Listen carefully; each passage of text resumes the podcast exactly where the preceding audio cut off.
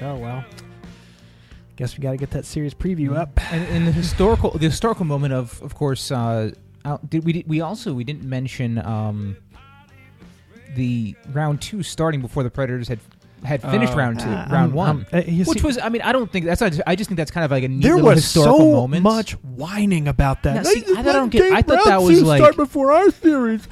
Look at it like this: these people do Other- not other follow. sports do that. They don't follow combat sports, okay? they don't follow like boxing or MMA or anything like that because the way that NBC set it up was the Lightning versus the Islanders was the undercard. In Game Seven, that was the main event. That, That's Mm. what they were Well, promoting.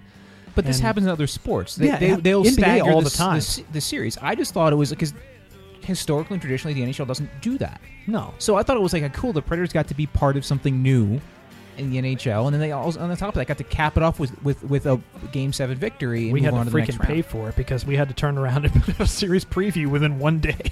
so are you saying that the one thing you'll remember about that series was how the Predators overlapped their series with the second round?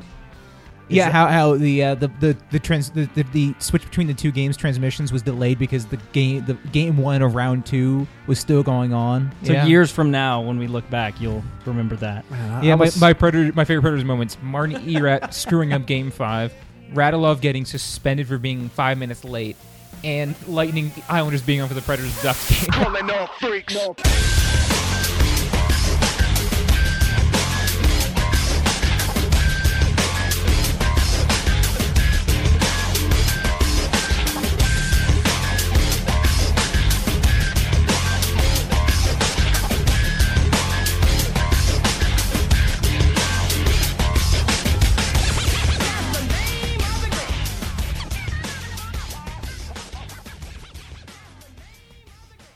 Yeah, welcome into a show that now has a lot more free time on its hands. This is the Predcast brought to you by Lion's Own Internet Marketing Solutions on theforecheck.com. Chris is Chris Link. Alex is Alex Doherty. Uh, I'm Dan Bradley. Before we even get out of the batter's box, uh, there's a question we had coming in from one of our loyal listeners, uh, Andrew Varenkamp. He writes us about every time we have a show. He starts off with this, and I figured this would be a good icebreaker because, you know, we're all kind of downtrodden. Hockey season's over with, but we follow other sports here. We, we're actually very well versed in several sports. Question he starts off with With Newcastle being relegated an embarrassment, talk about the Premier League, am I free to switch allegiance? My wife hails from the East End stock, and I like to throw things at Manchester United. Is West Ham for me? Wait, I'm okay. One thing that confuses me is is West Ham honestly has very little to do with Man U. Yes. Um, so that's, that's the first thing. That's kind of like a next, like a Um, like a previous yeah. generation I rivalry because w- West Ham was good during the '80s and Yeah, '90s. there's there's there's a big divide, and this is what I tell to anyone who's thinking about West Ham. There's a big divide between uh, American West Ham fans and uh, English West Ham fans. And uh, American West Ham fans tend to pick the team because oh hey they're they're a decent team they're always around you know there's a couple different reasons. Um, English West Ham fans pick the team because usually they're anti-Semitic. So that's one thing to keep in mind when you think about West Ham is that they're known for their intense anti-Semitism. So this is the team that uh, that will actually hiss at fans to replicate the sound of um, the gas chamber. And and just for full disclosure, of course, I'm a I'm a you know I'm, I, I am I'm co-chair or I'm co-vice chair. it's a long, annoying title uh, for Nashville Spurs for Tottenham for the Tottenham Hotspur uh, supporters group. So I have to add, throw that caveat out there. But Wait. we've had West Ham supporters from England at our bar during uh, Spurs West Ham matches, and they have hissed. And so I have And to the further, the, you're leaving part out here that Tottenham is kind of recognized as the Jewish club of London. there is a strong there's a strong history and there's still a strong association with uh, with with the Jewish people in North London. Um, so it, it's something that anytime so I'm thinking of West Ham, I say no, and I will just go jump straight to the core. So I, I think if your team's getting relegated, you really you want to watch soccer. And That's the thing. You want to watch high level soccer. So yeah, I mean, just find another team that you can jump behind. Don't go out and pick one of their rivals. I know a team. They're in North London though, or Nor- North England though. Well, I, uh, regardless, I think I think you should root on Liverpool because they're about to go back to Europe and uh, Are start gonna- dominating Are they going to go again. to the Europa League? the finals this th- this Wednesday. No, no, no. But are they going to go to the Europa League uh, next year? No, if they win on Wednesday, then they're in they're in UEFA. They're in the in the Champions, Champions League. League, Yeah, yeah. okay. Yeah. Which will, who will that knock out? Will that knock out? Um, Seville. Who's in, who ended up in in uh, third or in fourth? after today. Uh, I'm not sure. I'm a- I, I'm a- I, I left the bar this morning in disgrace, so I don't re- I didn't I really mean, pay attention to what else You guys happened. saw what happened to the United game, right? It- yeah, it was canceled. So Yeah. actually, they won't we won't know until that's City. done. Manchester City's Yeah. in So, but that's barring I think what happens with um the United game a little bit. But so yeah. So but if Uh, Liverpool win, that'll bump City Mhm. into the Europa. Actually, it wouldn't matter Right. because uh, United's bound by it's United's at 63 points, uh, City's at 66, and City has a uh, 30 to 12 goal differential. yeah. So that'll give that'll that'll bump uh, we're- City into uh into Europa. I mean, which would regardless be of it bumps out, Liverpool would be in as winner of the Euro- Euro- Europa League. So, because the Europa League gets a, gets a spot too. Yeah. Everton didn't lose today. It's kind of awesome. Well, they they weren't going to lose on uh on uh Tim Howard's last day Yeah, of school. He had. But to- here's my case. All right, if I'm if this guy really wants to jump over, okay. First of all, you've got Jurgen Klopp, the most exciting manager in in the EPL right now. And, and I'm sorry. I'm sorry. Who just had who just had a private lunch with Sir Alex Ferguson because Alex Ferguson wanted to meet him? Yeah, it was Mauricio Pochettino, not Klopp. No one makes the faces Klopp makes. Klopp is. I'm just talking about in entertainment. You could watch Oh, just the okay. sideline. All right, yeah. if we're talking Yeah. about entertainment value and not quality, yeah, sure, go ahead. I I mean, just an entertaining value. Uh, Klopp has made a uh, Champions League final with Borussia Dortmund. Yeah, Mhm. Po- Mauricio Pochettino is like six years old, so he's got time. Carry on. Anyways, Klopp, you, you've got you've got Jurgen Klopp, who's the most exciting manager to watch on the sideline. When they score a goal, he absolutely loses his mind. When they don't score a goal, when they he- don't score a goal, lo- When loses they're, his when mind they're, as when well. they're interviewing him during the game, he loses his mind. When he finds a nickel on the ground, he loses his mind. I had a great hashtag a couple years ago that was just Jurgen says, and it was just like Yeah. I have like like 35 pictures of Jurgen Klopp on my phone that I just Yeah. you can throw out at random times. But you've also got some some fantastic young talent. You got Origi, you've got Firmino, you've got of course Philippe Coutinho, probably the probably the best Brazilian to come out. So, So so we're, so what team would I mean? You're I'm- recommending Liverpool. You're Yes. recommending Here's what I'm going to say. Um, if if you've chosen Newcastle as your team, they'll probably get themselves sorted up, especially if Rafa Benitez sticks around. and they've done this so before. so pick just pick a pick a team that uh like one of the teams coming up from the championship this year. Pick one of those and like hitch your bandwagon to them, or some some other kind of middling low team, and just kind of get into the spirit of things and enjoy the games, enjoy the matches, and then when Newcastle come back up, because I think they will pretty quickly. Then you're new, you can go back to supporting Newcastle and really where, where your heart lies. You're not allowed to pick Sunderland because Sunderland is your blood rival. That's not going to happen. Well, you know what? I got I got one for you. We can all pull for Derby County to be promoted because Derby County is owned by whom? Brett Wait, Wilson. I, I don't think they've been promoted yet, though. No, they're in the playoffs for the championship. Yeah, but they're yeah, they- which they failed to, to get to advance out of last season. who else is coming up? Uh, Burnley again. Okay, Middlesbrough coming back up. hmm. Middlesbrough had like a storm the pitch moment, man. It was kind of awesome. that's pretty cool. But I just pick pick a, pick a low ranking team and just just follow them until Newcastle comes back. You're not allowed to gonna pick keep them down Arsenal forever. ever. yeah, never pick Arsenal. Ar- I mean, as a as an Everton fan, I, I can't stand Arsenal more so than any other team. I don't even mind Liverpool compared to Arsenal. Seriously, Arsenal was like when all like the really preppy kid in high school. You know, that was the jersey he was wearing. Like Mhm. when I was in high school, walking around the halls of, of Harpeth High School in Kingston Springs, there was always some tool wearing a uh, a Thierry Henry jersey because they liked the name Arsenal because it was cool. I Yeah. picked a chicken standing on a soccer ball. Yeah, I mean, you know, how badass Yeah. is that? It's not Yeah. How was your weekend? Like, the weekend. Um, well, yeah, you know, anyone who watches soccer knows that this morning was not optimal. Um, I was warning my my uh, some of my Suboptimal. fellow supporters that it's impossible for Tottenham Hotspur to finish ahead of Arsenal. It's not allowed. It Hasn't happened since 1995.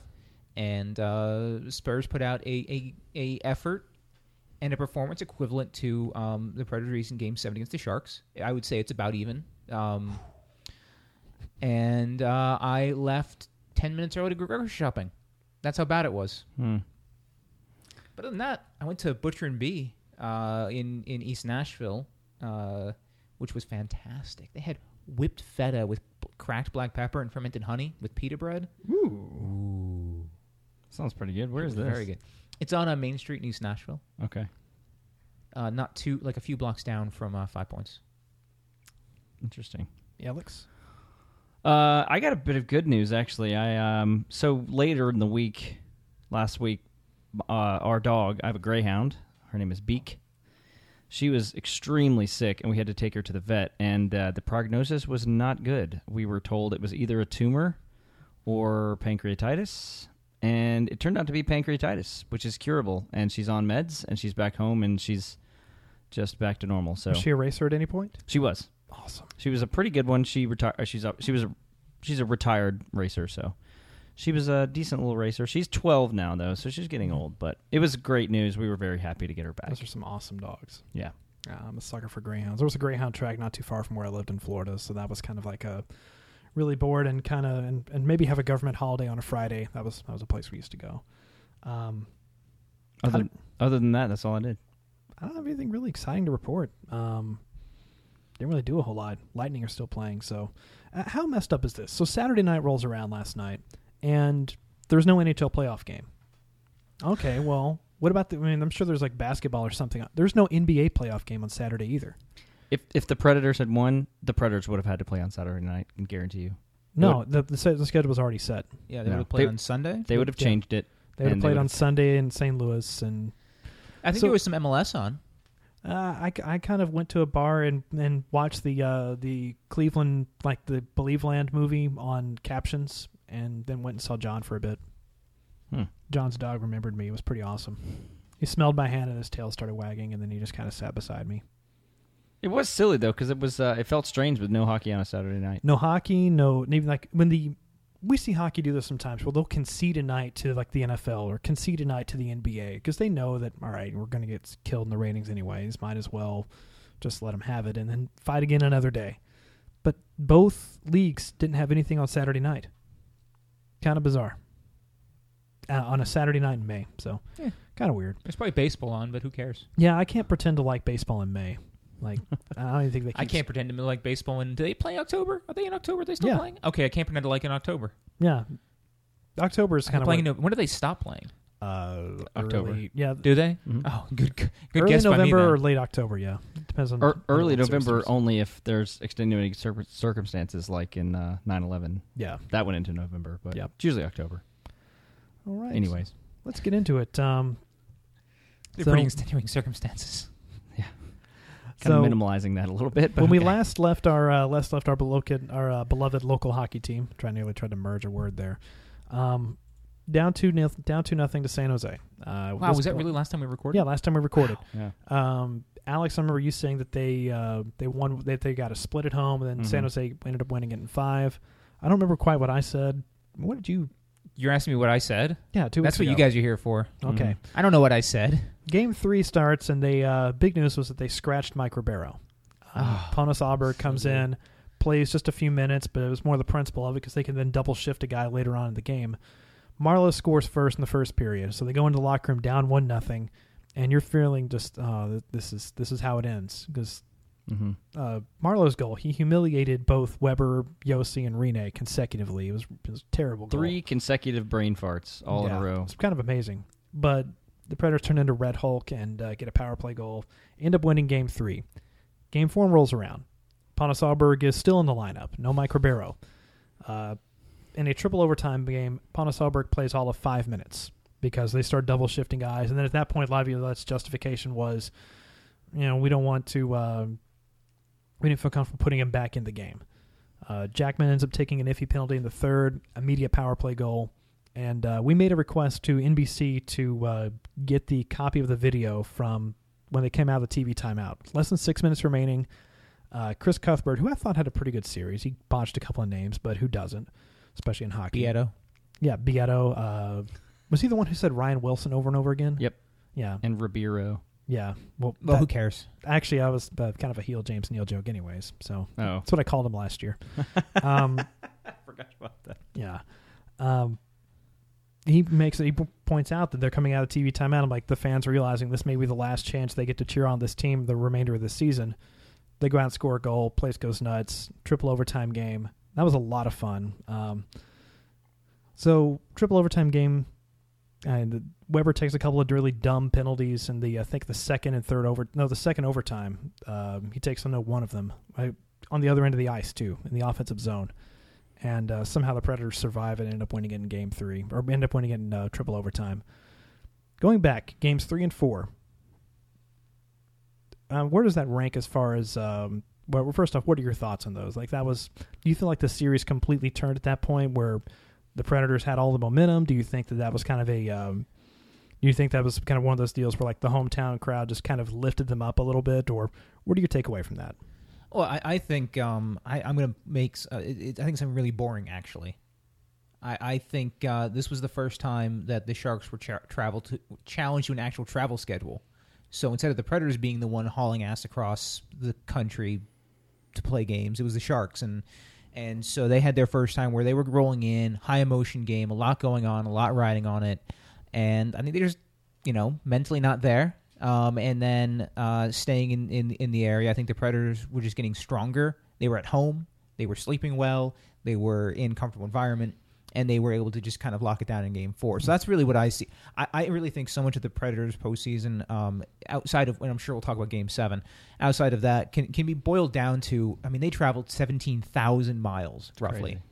seventeen thousand miles. You want to you want to identify a problem in the NHL? It's that. I mean, that's ridiculous. I mean, how do you win a postseason series traveling seventeen thousand miles? You win it quickly, or you don't win it at all. Exactly. It's not. It, it's i unless you have rest and there's spacing. Um, it's incredibly difficult to, to manage beyond that. I don't. I'm happy to talk about what I think about how the Predators traveled b- between games uh, four and five. yeah, Mm. Alex, can you get your thoughts on game three and four real quick? Yeah, so game three, I think actually is kind of just a painful reminder of how good this team can be when all aspects click. When when you have the power play, they scored two power power play goals in that in that game. Uh, they scored four on the entire series. So two of their power play goals came in that game, and just uh, I mean everything seemed to work. I mean they, they the forward lines, the defense, except for that one play with the Marleau goal. Um, honestly, I felt like that game kind of looked like San Jose was like, okay, Nashville's going to get at least one of these. This is theirs. Game four, I've never seen anything like that. It, it, that, that was the best hockey game I've ever been to. I was there for the entire thing. Um, side note, we talked a, a few weeks ago about things you would change in the arena when they build a new Yeah. arena, things that they would change. There needs to be more standing room, standing room only kind of areas where you can watch the game while standing. There's only one in the entire place. It's over there by the all you can eat. Yeah, and it's a it's a terrible logjam as far as people go. It's a over there. log jam. It's ter- it's really crowded. You can't really see all that well.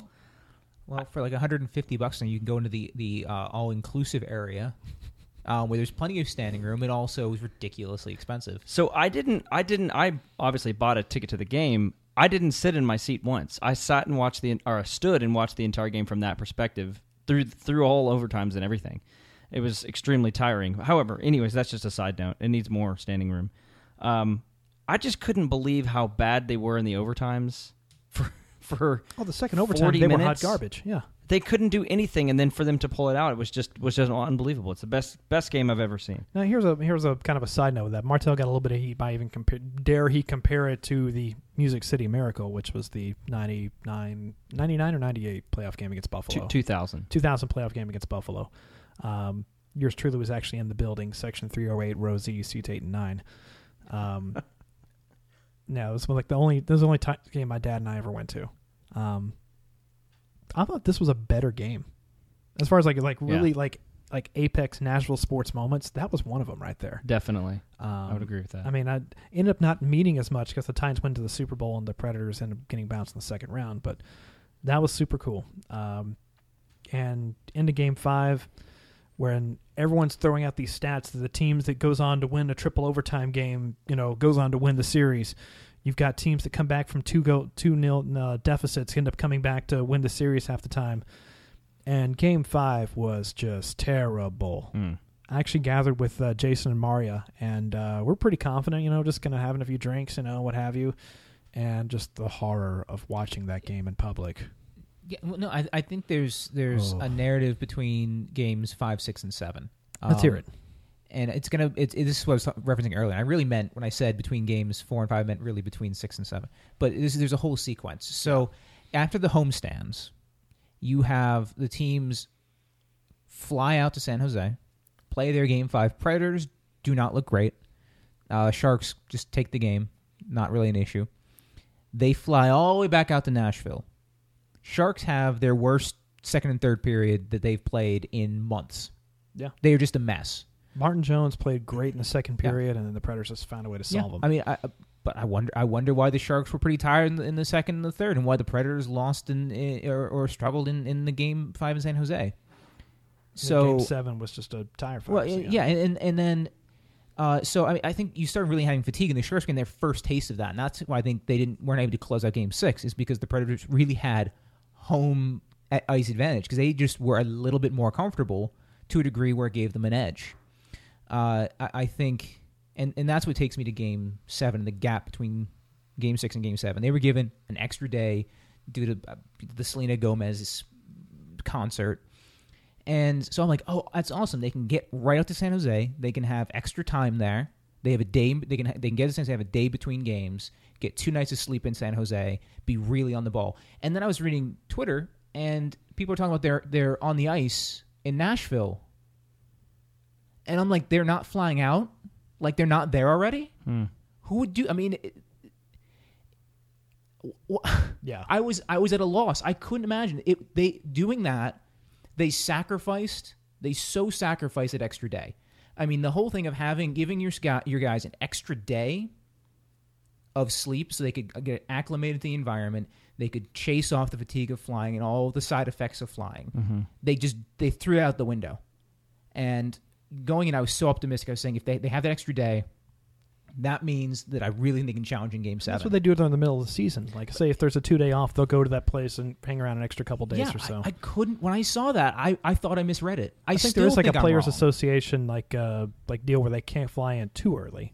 But uh, I, I just thought I was wrong because I- like they, you know, th- there was actually just that big research thing that was dropped this past week, where or no, a couple weeks ago, where they where it was like, oh, you know, and this is something sleep scientists have known for decades that the first night that you have someone in a in a sleep center testing them, you throw out the data because they sleep so poorly on the first night, and then next night they sleep normally. Yeah, and they te- and they were there uh, some some other scientists did some extra testing and they found that that's really just generally true for people. If you put them in a new environment the mm-hmm. first night half their brain just stays up and the other half sleeps. So the whole idea being that you get into the location night one in san jose no one sleep they sleep fine you know they're but they're not getting the same quality of sleep. Night two full quality sleep full refreshed going into game 7 mm-hmm. Predators don't take that, that advantage. They were handed a gift by the by Selena Gomez, literally. And uh, in my opinion, they squandered it. Maybe because the players wanted to stay at home, which I can't begrudge them that wanting to see family or whatever, or wanting it to sleep in their own bed. I I get it. try to, yeah, I get it. But they sacrificed. I think they really sacrificed a huge advantage, especially with the brutal, brutal travel schedule. I, I think that they I, they got beat by the TSA in the end. I mean, they, I think that's what ended up being the Predators. I, I think there's more to it in Game Seven than just that, but I think it's a major factor. I, I think, well, okay. I, I, I, a lot of what you said makes a lot of sense.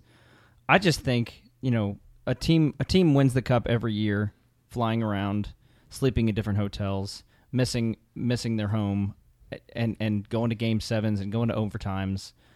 I, I'm I'm tired of the the exhausted ran out ran out of gas narrative. I just th- I just don't see. I can't I can't in my mind reconcile what I saw on the ice on Game Seven as just being a tired thing. I, I totally get. well, I your- think I think it's way more than that. Yeah. But if we're talking about a game where more than a small part of it is is determined by chance, you need to scrape every fraction Uh, percentage yeah. advantage you can get. Yeah. And by the time you're at game seven, you've had some rest. I mean, no one goes back to back series. Almost no one goes back to back series into the final Stanley Cup. They they will give them some time off.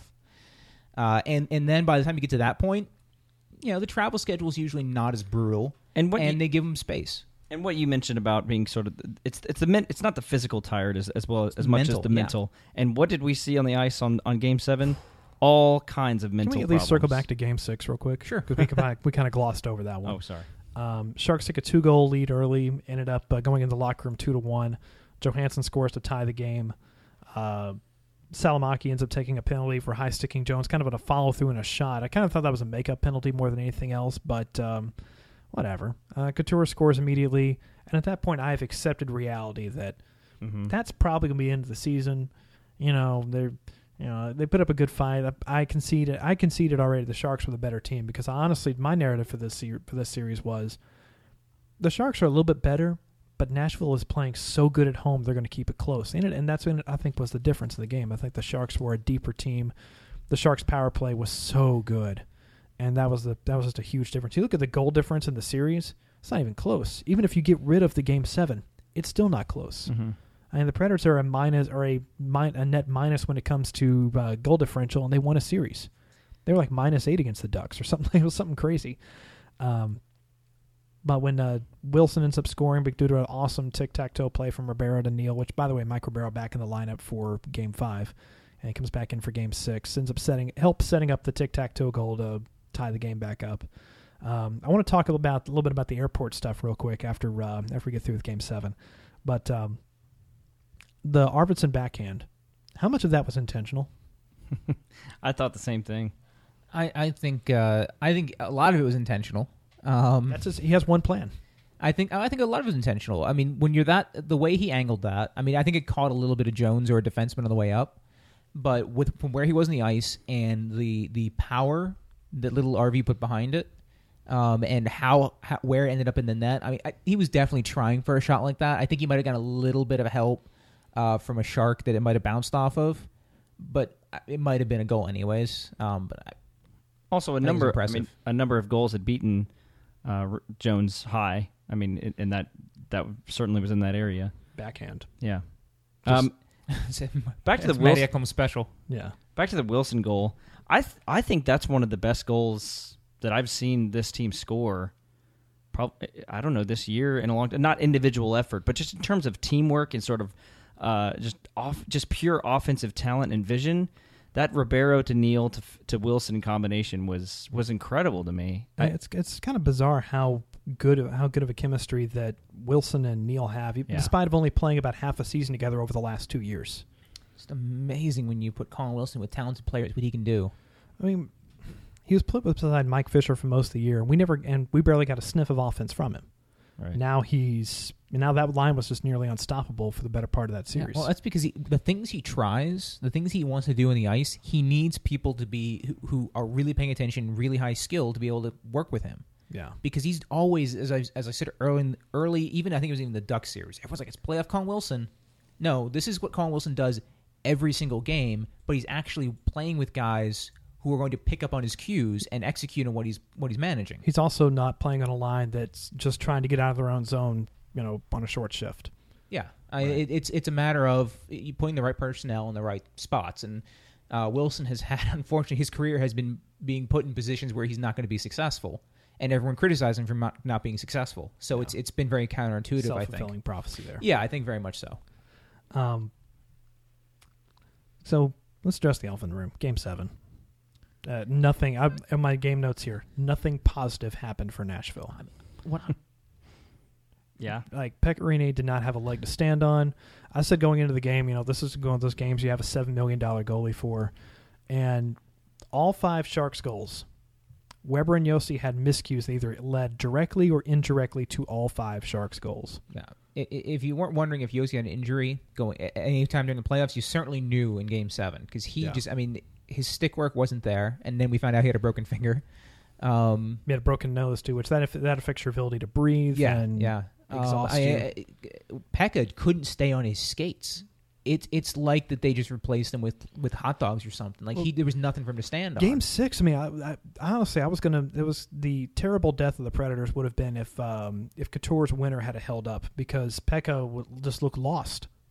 I've never seen a goaltender look more lost and just look like they're not even trying to play the position than Logan Couture's goal Yeah. against Pekka. I mean, Right. Pekka fell out, lost his mind in Game Seven. I mean, he was like rushing pucks and like getting way out of position, and, and with the way the defense was playing, it's sort of like he was trying to be a third defenseman, but that's not really what a goalie needs to do when the defense in front of him is struggling so immensely.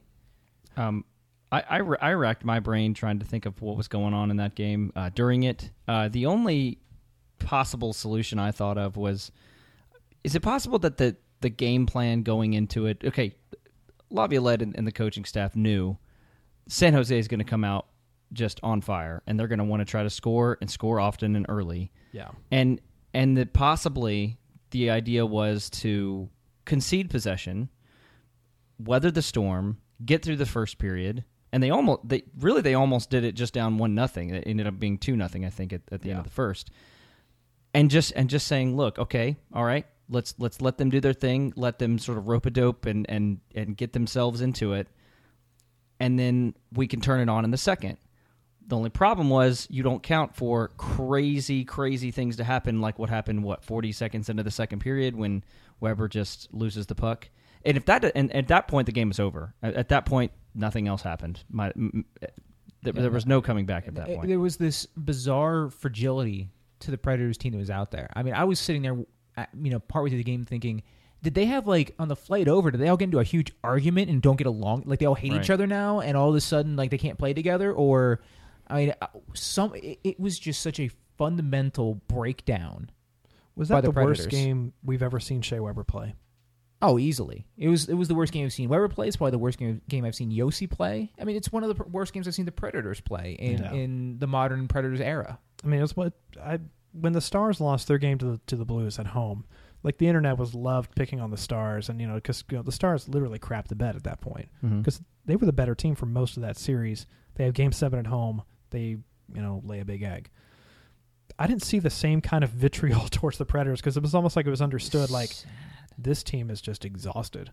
But the Stars, okay, wh- how did the Stars lose, lose that game?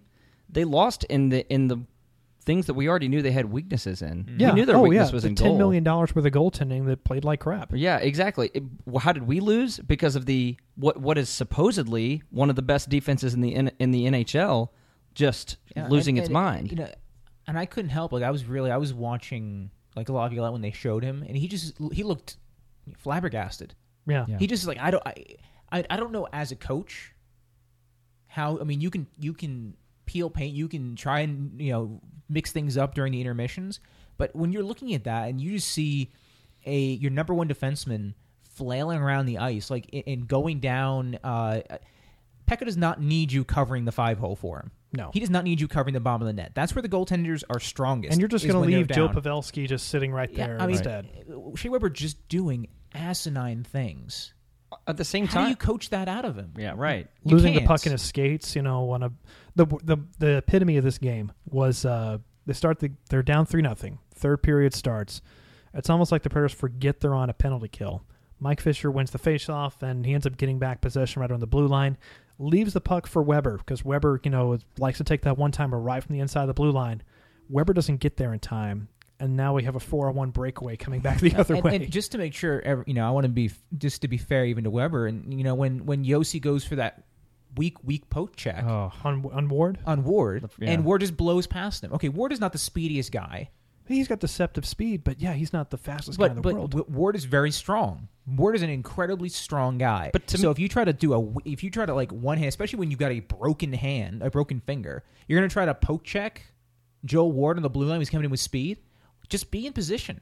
Just do what a defenseman's job Exactly. is, and do like make the smart play. yeah. That to me, that was just all mental. Why, why Yeah. are you doing it that? was a men- it was and that's the thing like the predators it was not a physical thing i mean because they mm-hmm. would have shifts where they were on the ball but it would just they would somebody would do something just dumb just just just dumb and then it mm-hmm. would all fall to pieces and no one could recover from it they And the just Sharks, get worse and to their credit, the Sharks forechecking really just Oh. handcuffed the Predators. oh they were relentless They were not able. To, the Predators weren't able to get out of their own zone Right. comfortably ever. and, and there and it translated that that what happened then is is any offensive attack which honestly past the second period there there was there was no offensive attack that made any kind of sense if you look at the predator shots uh, shot attempts it there's no rhyme or reason to it it looks like a jackson pollock painting it's just it's just nonsense it looks like what happens when you give a, a four-year-old a coloring book. It's just, "Meh, I'm going to put colors here. There's no sense to it. it's a deep voiced uh, southern accented baby. Oh toddler. No. Child? Whatever the vernacular is. I don't know. It just there's th- there's shots coming from just bad angles and they're getting blocks there's like tons of misses everywhere. So the offense was completely rattled by this because what did they have? They had their defense who was completely rattled not even able to jump up into any kind of attack because they they just they had been burned for four three or four goals at that point they couldn't get anything going I think what it, we had uh for three of those goals. I know at least three because at some point I just kind of tuned out what was happening. I think three of those goals it was it was Weber Josi pairing they were out there for. Actually, right? all five Was goals. it all five? Because at some They were on point, like I for. at some I got just so bummed out. I was like, you know what? I'm going to put throw on the radio and play Civ Five while and listen to the game. Get nuked by Gandhi while you're listening to Sad Pete Weber. No, I was Brazil, so I was just building Brazil wood camps and exporting all of my culture to everyone else. They had they stood no chance. Nice. I do need to play this game. Yes, you got to play Civ. I actually Civ have, Six is coming out in October. I have a PS3 version I can give you. Okay. Civ Six in October. Yeah, I'm excited. Mm-hmm. I saw that the other day. I was like, we're totally going to talk about that. Yeah. Um, I got a. There's going to be a section we're going to take uh, Twitter questions, but uh, John Codright, who's been listening to the show for through several incarnations, uh, asked this Works one, and this company. is and this is um, and this is kind of like ties into what we're what we're talking about. He asked, um, "Is it time to worry about Weber, or was he just you know strategically worn down by the opposition, or perhaps both? Because if you look at what the Sharks were doing, they were like playing vintage Predators hockey, where they the defensemen were for the other team were just going to get dive bombed by four checkers like Tierney, Spaling, Ward, uh, guys that also. That, for full disclosure about the San Jose Sharks, they have like seven or eight guys that sound like they are San Jose Sharks, like Matt Nieto, uh, Melker Karlsson. I have no idea what what separates them up with from the next person's game, but they all sound like they're all San Jose Sharks, and they all sound like they have the same job, right? Yeah. No, I, I I know what you mean, and So- it- there's a culture there. Yeah, so it's but watching them just completely dive bomb uh, Weber and Josi, and when you you saw like the intermission highlights of them just taking hit after hit after hit, and these are people who these are guys who don't typically get hit like this, so it's not hard to see why that Josi has a broken finger and uh, broken nose. That happens. That definitely has to happen on two separate plays because I've been replaying that in my mind. I don't see how you can get both broken at the same time. I remember when Um, it, I remember it was broken. I remember Unless- him bleeding. Unless he, in, in his anger, punched his own face. The burn brawler typically, I don't, I don't see that happening. Um, Okay. but um, uh, to to John's credit here, I think that may have been. Um, I mean, is that strategy because the Predators have a very top heavy decor with Weber and Josi and then Ekholm and Ellis that were dubbed the Four Horsemen by NBC, and that's great. Um, That graphic though. Oh Yeah. my god. I loved it. I loved it. Anything that's identifiable, I'm, I'm that's not embarrassing. By the end of this game seven, there are more three amigos and four horsemen. So what? What's the question about Weber exactly? Is it time to worry about Weber, or just was he strategically worn down by the opposition? I'm gonna let Alex take the lead on all of this because I'm always worried about Weber. I, I do not think there's anything to worry about with Weber. One game does not make a player. I think his his stats have basically not changed. Um, he's still going to be good for 15 to 20 goals a year and about 40, 50 points. He's still a big part of the power play, regardless of how it needs to be changed. He's still a big part of that. Um, his his possession numbers are basically the same. He was a he was he had seven points in the in the playoffs. I mean, I, I, there's not. I, I don't think there's anything to worry. He's only 31. Um, not a huge reason to expect much of a drop off for next year. Now, if we see a repeat of Game Seven next year, yeah, absolutely. Yeah, I, I, sort of regard Weber as a as a uh, uh, high quality power play specialist at this point. Um, I mean, he's he's certainly capable. He's a capable defenseman. Um, I mean, he tends to have pretty break even possession numbers, um, or near break even, and, and and he has such a powerful shot that he's incredibly dangerous on the power play. So, I mean, that's kind of how I, I view him, and and unfortunately, he's relied on for a whole lot more than just those things. I mean, he's he is the cornerstone of the defense, and um, when his primary point of his, primary note is scoring the power play, and, and in the playoffs, your your power play is shooting eight percent. Uh, I'm I'm definitely worried. Yeah, mean, there, certainly there needs to be fixes with the power play. Absolutely. Um, the other thing is this: I mean, if you if you were to figure out a partner for Weber and you try to move him, everything changes. It's no longer just it's who do you pair with Josi? What happens with Ekholm and Ellis? Who do you go get? Who do you go replace them with? Uh, I think the pairing of Weber and Josi is is is as important as just Shea Weber, Shea Weber himself. I, it, think about it like this: what's the what's the combined cap hit for Weber and Josi? What like 11 ele- million. 11 million? 11 and a half, yeah. So think about them each as six and a half million dollar players. I mean, or sorry, five and a half million dollar players.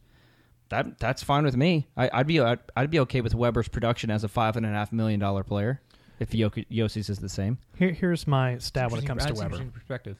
Stat when it comes to Weber. Weber takes more defensive zone draws than just about anybody in the league. That's a proven fact. He's a guy who's always out there on the defensive zone. Shea Weber. How much? What do you think about scoring chances? That's the the big stat that I'm, I've kind of fo- focused in more, more so than shot attempts, more shot, more so than Fenwick, uh, Corsi, whatever. Shot attempts plus minus for Shea Weber. Where do you think he falls? For scoring chances, Scoring chances oh, he's got to be a, a, a decent plus. plus seventy eight. Yeah, but what happens when you when you uh, turn that from scoring chances into just shots? Uh, the question was scoring chances. Yeah, no, no, but, but I mean, but I mean, I'm I'm I'm insinuating. What I'm Yeah. insinuating mm-hmm. here is that he has an accuracy issue, which I've talked about before. I- You're talking about his own shooting. So- oh, you're talking about his own shooting Oh, percentage. you I'm, know the whole the whole. I'm- Oh, I'm looking at plus minus total, like the oh, fact oh, you're looking at the at, at when he's on the ice. when he's on the ice. Oh, okay. Sorry, I thought for just I was thinking just him. No, when he's on the ice, he's and when it comes to high danger, he's plus fifty. Yeah. So- I mean, well, I mean, when he's put you out can't there, sit ha- you can't sit there and say that he's not a good defenseman when you're you're literally taking more draws in defensive zone than just about anybody else in the league, and he's still a plus fifty in high danger scoring chances. That's impressive. mm-hmm. That's I mean I don't care. I mean we can if we want to like uh, put that against like some of the best defenders in the league. I mean we can we can pull up something real quick if you like. I don't disagree with you. He has an accuracy issue. Um, I think um, sort of later in the season they started moving him to a different area to shoot from. When they went to that one three one power play, Yeah. he was able to slip lower into the Yes. face off circle, and he had he had a better shooting percentage. uh, with the numbers five on five, are they all? That's five on five. Okay. But uh, also, but with the accuracy issues, he had his third. Is this right? Yeah, third third best shooting percentage regular season this year. T- he shot ten point six percent. Uh, playoffs, yeah. well, that's I mean it's it's not sustainable, and he scored well. He what he scored twelve his his Yeah. eight on the power play. His career his career shooting percentage in the playoffs is nine point five, so it goes down a little bit. But I, I'm just I, my point is I, I don't disagree with you as an accuracy issue, but for a player that's only 31, that uh, is the cap hit that he is. Um, I, I realize the cap hit's huge, but I, I don't th- I don't think one I don't I do not think one game or even a few games make a player.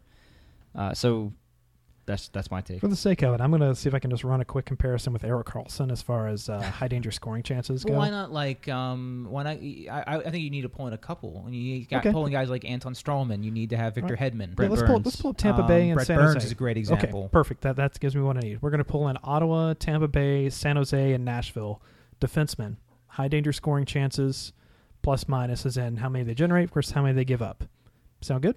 Sure. Uh, number one and two were Justin Braun and Marc-Edouard Vlasic. Figures that's a very. I mean, look who they're paired with.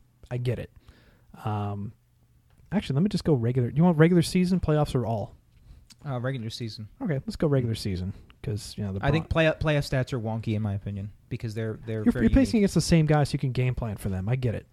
Um, definitely with you on that. All right, so number one and two are still Braun and Vlasic. Uh, by the way, the Sharks are, had generate more high danger scoring chances than anybody in the league. I get that. So Brent Burns is number three. Number uh, number four and five. Who do you think he would be? Weber and Josi. No, Hmm. Ekholm and Ellis, eighty-five and eighty-two. Oh, I don't believe that. Uh, number six, Paul Martin. So you're saying that Weber is even the best defenseman on his team? well, he's playing against, but those guys are playing against I'm just lesser that was competition. just a joke. Yeah, but the, that's your brand, though. Uh, Weber is actually ahead of uh, Hedman, Stralman, uh, Josi. Josi's a 30. As Josi is plus 30. Weber is plus 59. Which is weird because they don't they play almost every minute together Almost. on five on five. When it comes to high danger scoring chances, let's see what our good friend uh, Erik Karlsson is at, just for the hell of it, because I haven't. Well, how much of a how much of a fa- see? So my question is because I don't I, I haven't spent a lot of time with advanced stats this season as much as in the past. It, it, I- I'm getting this impression that scoring chances for seems a really good measure of team performance on ice, like the the squad that is on the ice, less Mm-hmm. so than the individual player. So maybe you have to collectively break do deeper analysis in each player to see who where the contribu- contributions are coming from okay. Yeah, I because because when you're talking when you're listening these things out, yeah, Ah. Erik Karlsson's going to have a terrible differential because he, he's he's There the is elite a- player on an awful awful. There is team. a high danger scoring chances uh, relative to the team, so we can look at that. Sure. Uh, number one, well, I don't. Let me do a game filter here because I don't think Luke Witkowski belongs in this conversation. I don't know. I've heard good things about where does he play? Tampa. Yeah, good things about him in Tampa. Well, Tampa does have a pipeline for that kind of stuff. Um, While you're looking this up, can I make a p- quick point about Have the, at it. about Have the at it. power play? So, I guess I should point out. Okay, this is viewer listener discretion advised. Please, you know, hide children from this this uh, statement that I'm about to make. Nashville had the second most power play opportunities among all sec- all team among among all teams in the playoffs. Second most. They had like 48 power play opportunities. They were dead last in power play efficiency, 8.7%. That's f- they were 4 for 46. 46 uh, is how many power plays they got. 4 for 46. Yeah, I, I like. I was talking. This was in the first round. I was I was talking. Said I- special teams are going to be a deciding factor for the Predators, and I, I was told no. It's, their special teams are In fine. And I'm Anaheim like, no, but they, they cannot score in the power play. In the Anaheim series, it wasn't. I don't think it was. The, I don't think it was a huge difference. Now in the San Jose series, night and day. well, I mean, I think the Predators would have put the Ducks away quicker if they could score in the power play. Yeah, that's the would have. difference. It, it was a win more scenario, I think, in, in, for the. Ducks Yeah. series. But for the Sharks, definitely a huge game changing difference. So relative to the team, by the way, uh, Marc-Edouard Vlasic and Justin Braun blow away the field. Um, after that, it's Ekholm and Ellis, Chris Wideman of all people, Hedman, Karlsson. I have no idea who Patrick Weir Weir. Uh, yeah, not even going to try that name. Stralman, Weber, Garrison, and then goes down the list there from to Paul Martin. Brent Burns is actually a net minus, and and Josi's actually below him. It's because he's like below the circles half the time. Yeah, this is true. He, he's kind of he's kind of a uh, crazy Ivan style. um, Yeah, so I, I think before judge, I think yeah, I think there, there, it's But if we, if we, interesting. we can't put, I mean, Brent Burns puts up some crazy numbers, but let's not act like that Weber's this absolute garbage, you know, defender or No, anything and that's like that. that's the thing. Like I have my, my argument against Weber is is highly nuanced. It is he is a high quality player, but he is not the player everyone likes to pretend he is. No, That's my argument at the end of the day. Yeah. yeah. I mean, when you, you he's 30 years old now. He's not going to be the player he was at 26, Well, no, I don't. I don't even expect that. But I, I, I don't think he's ever quite been the player anyone thinks he is. He I looks- just think I think the the way we evaluated talent when he was 26 is different than how we evaluate talent now. Yes, And that and and, and but Weber is still judged by that original measure Mm-hmm. because it's still the prevailing hockey culture and the prevailing fan culture. And that will shift and the perception of Weber and a legacy view will shift. It's it's it's almost it's ultimately a moot argument because Weber isn't going anywhere Let- and nothing is going to change. What if this happened? Like, let's assume that Weber was a UFA. What would he get on the market right now? He, so he's at seven at seven million roughly. What would he What would he get? Oh, he'd probably get the same or more. yeah, He'd be, he'd- same cap hit. See, I disagree. I think he'd go down. I don't. It may I be closer not to with like- his numbers and his perception. Six and a half is the very low end on his on what he Yeah, does. his, his brand is still high. I mean, when you if you You dig- just you just disagree with the if you brand. dig into like the matchup Yeah. stats of how he plays against some of the top end talent of the of the Western Conference compared to like how a Drew Doughty plays against them and how a Brent Burns plays against them, the value of Weber is much deeper than just what we where we're able to pull up offensive numbers. Um, I actually did that one day. I actually pulled through like uh, it's stats.hockeyanalysis.com. They have like matchup stats to see how he matched up against like a Nugent Hopkins, Taylor Hall, um, just everybody in the West, and uh, it's pretty impressive. because the reason I thought it might go down is a little bit is because uh, Brent Burns makes about five, six. That's a steal. It, it absolutely is a steal, and he would be he would be probably more like seven or eight right now. I don't. Yeah, it, Yeah. It, it was just. Oh wait, but that a so you the last center numbers they were the relative, right? Yeah. Okay, so that was Brent Burns' negative relative to the. Yeah. Okay. Okay. Cool. Yeah, because that makes more sense in my brain. Because I'm like, how could he? Uh, it's just been dwelling and spinning. I'm like, Mhm. oh, it's because it's relative to the team, and the Yeah. Sharks are so good. Yeah. right. But Vlasic and Braun are so much better than everybody else. Yeah, and I and, and I think it's because they're deployed with their with their top yeah, because even the relative stats, you can't. You there's only so much you can detangle a player from where he from who he plays with. and let's be honest, if you're rolling out Joe Pavelski, Joe Thornton, and, and Tomas Hertl, you can roll out me and you as their defensive pairings and pull the goalie and put him out and put Alex out there, and we'd still have a positive shot attempts probably. Um, let's dive into some rest of the Twitter question. We had some really good stuff. Um, uh, this ain't Skip is the uh, actually it's Jer- at Jeremy Bayless because he doesn't want to be Skip Bayless. I get you, man. Uh, would you guys be interested in trading Weber? if so, what's the minimum you would take right now? Is he, no? Is he a Predators fan? yeah, Oh, um, well, I would. Um, you know what? It, here, I'll I'll leave this one off because I had a whole day to think about this. Um, if the Avalanche are really making Tyson Barrie in play, yes, I would trade. I would trade Weber for Tyson Barrie and a package just to see what else you can get back. because the Avalanche are dumb, and if the, if the So, Predators can well- take advantage of the Avalanche being dumb, great. I, I think you only tr- you only trade Shea Weber if you know he's going to a team where he's going to be very happy being, because he is of course no trade protection whatsoever, so they can go anywhere. Um, but he needs to go someplace that he's going to be very happy for a very long time, place he wants to retire to, because if the Predators trade him, the Predators still deal with all the cap or capture penalties. And so if he gets traded to the Avalanche and can't get free or whatever, he decides to retire or something, that just hurts the Predators. They're better off having him on the team and just sticking it out than they are trading him in a lot of ways. Because you're better off taking full advantage of the asset you have than letting someone else take advantage of the asset and having to pay for it when he retires. But that's seven years down the road from now, or five years down the road. yeah, from now. So, but that's what I said. right take now. take the, take advantage of the asset now. yeah. I mean, you're gonna have to pay for it one way or another. You might as well minimize the cost to yourself and use a decent asset. This is true. Okay. I mean, if he's gonna put up 20 power play goals, 15 power play goals. Sorry, I said 20 goals. Sorry, 20 goals, 15 goals. Yeah. Yeah. that's pretty good. I mean, you want that. You absolutely want that. Um, why trade that away and have to pay for it seven years later? Yeah, I, I don't trade him. I think any trading of him would be kind of a knee jerk reaction. And as I already said, I think the the way you've got your defense built right now, regardless of how bad it was in that one game, it's it's one of the best double pairings of defense in the entire league.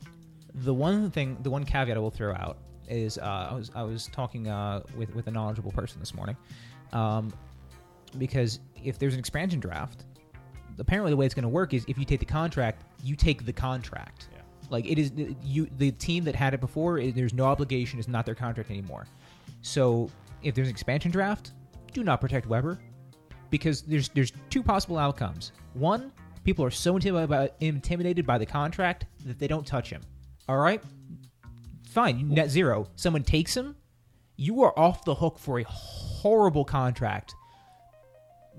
Probably the worst. Uh, yeah, it's. I would give it a slight edge being the worst contract in the Predators books Yeah. um, which, yeah, you're losing a, a, a serious, notable, major asset, but it's going to free up the Predators uh, cash wise and give them some some future stability. And you're able to go out and, and replace that. That's a replace. I mean, because Weber ref, Weber defers so much of his duties to Josi now, where he doesn't. Weber, when he was signed to that contract, was a dynamic. He was the most complete defenseman in the game. Guy who skated up and down the ice. Guy who would, uh, as long as he had Ryan Suter watching his back, he could do whatever he wanted to on the ice. But because Roman Josi is more of a finesse player, it forced Weber to be more of a stay-at-home guy, and he's not the skater that he was. Either because he doesn't have to be, or because he doesn't want to be, or because his body doesn't allow him to be. I don't know what the excuse is. So they can replace his role for someone making four million dollars a year. I mean, look what the Lightning did with bringing by bringing in Anton Stralman to play alongside Victor Hedman.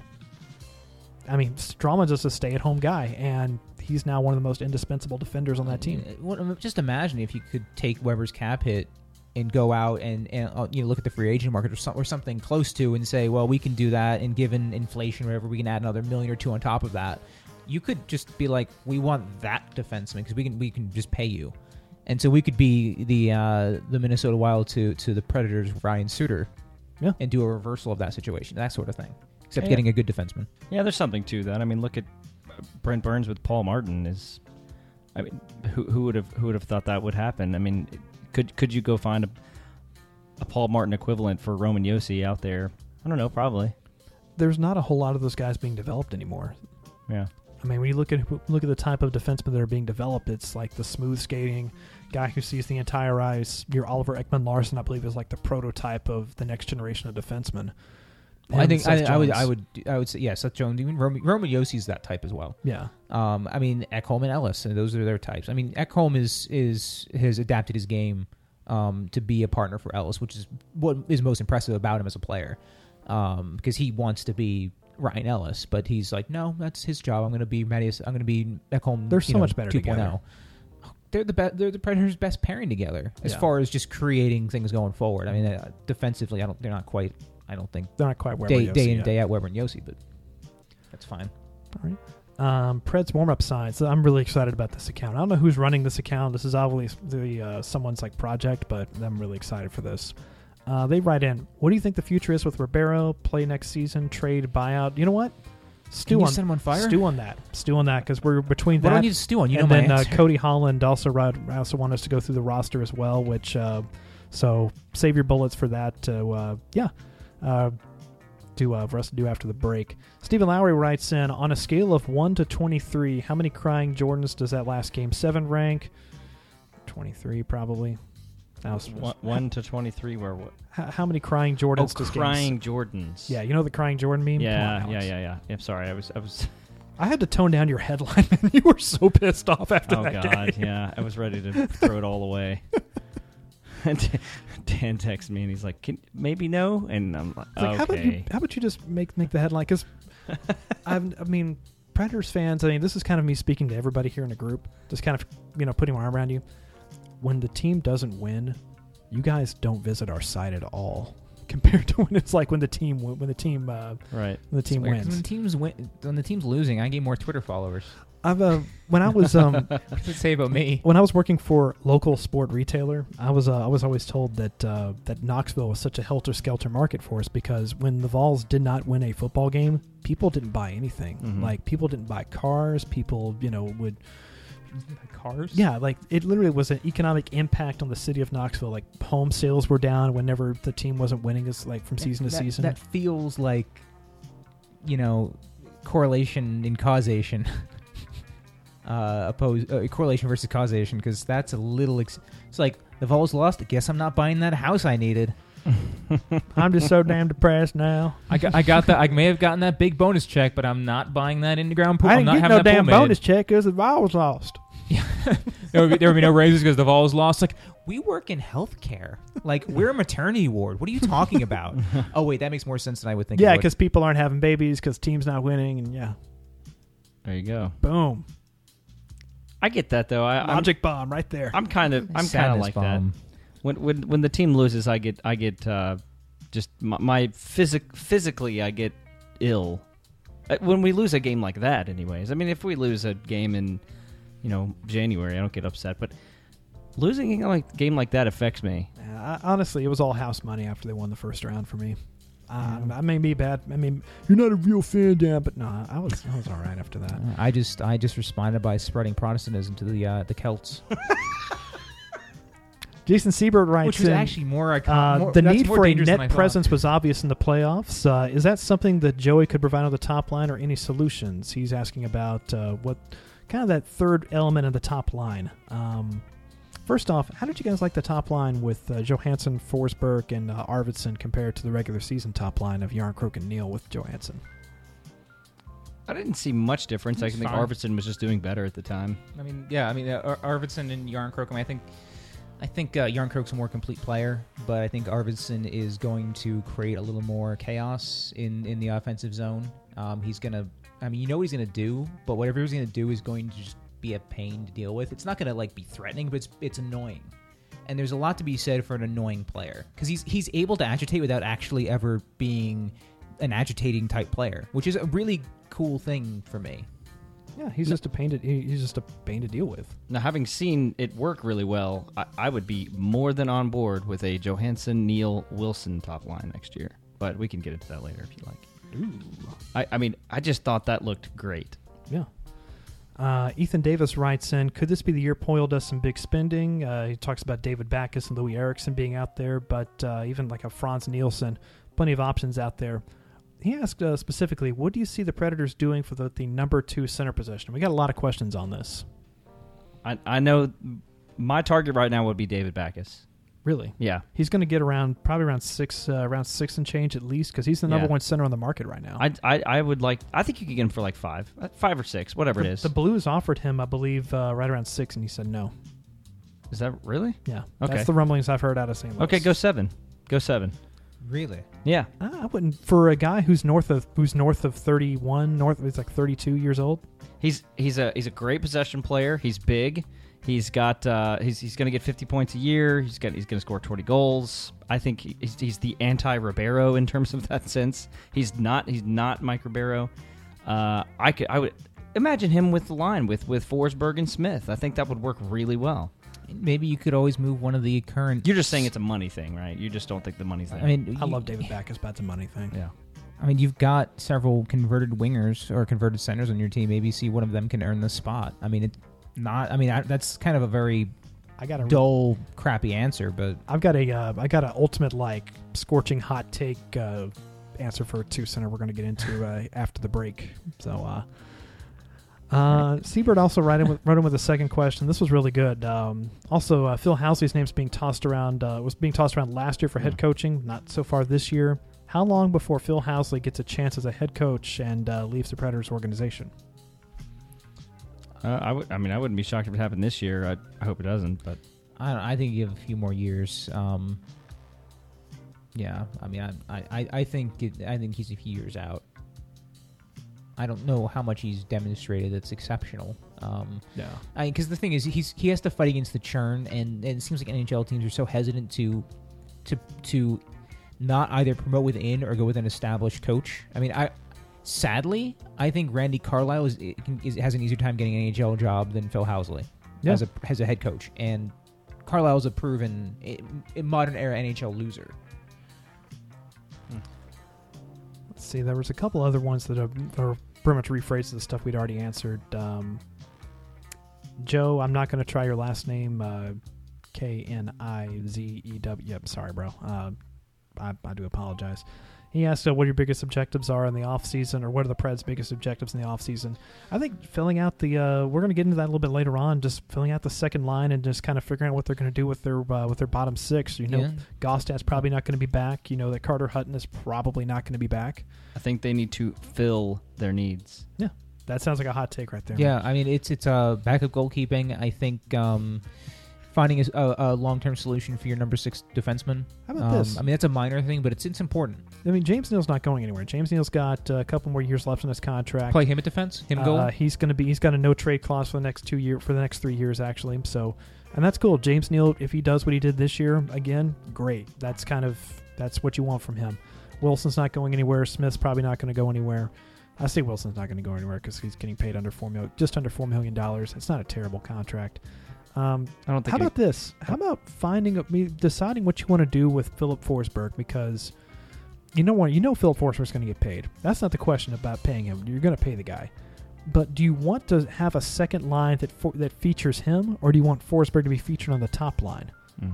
That's the question I have regarding Filip Forsberg. Do you want to bring in another center so you have two legit scoring lines, or do you want to have a just a loaded top line and then have a bunch of guys that might could score?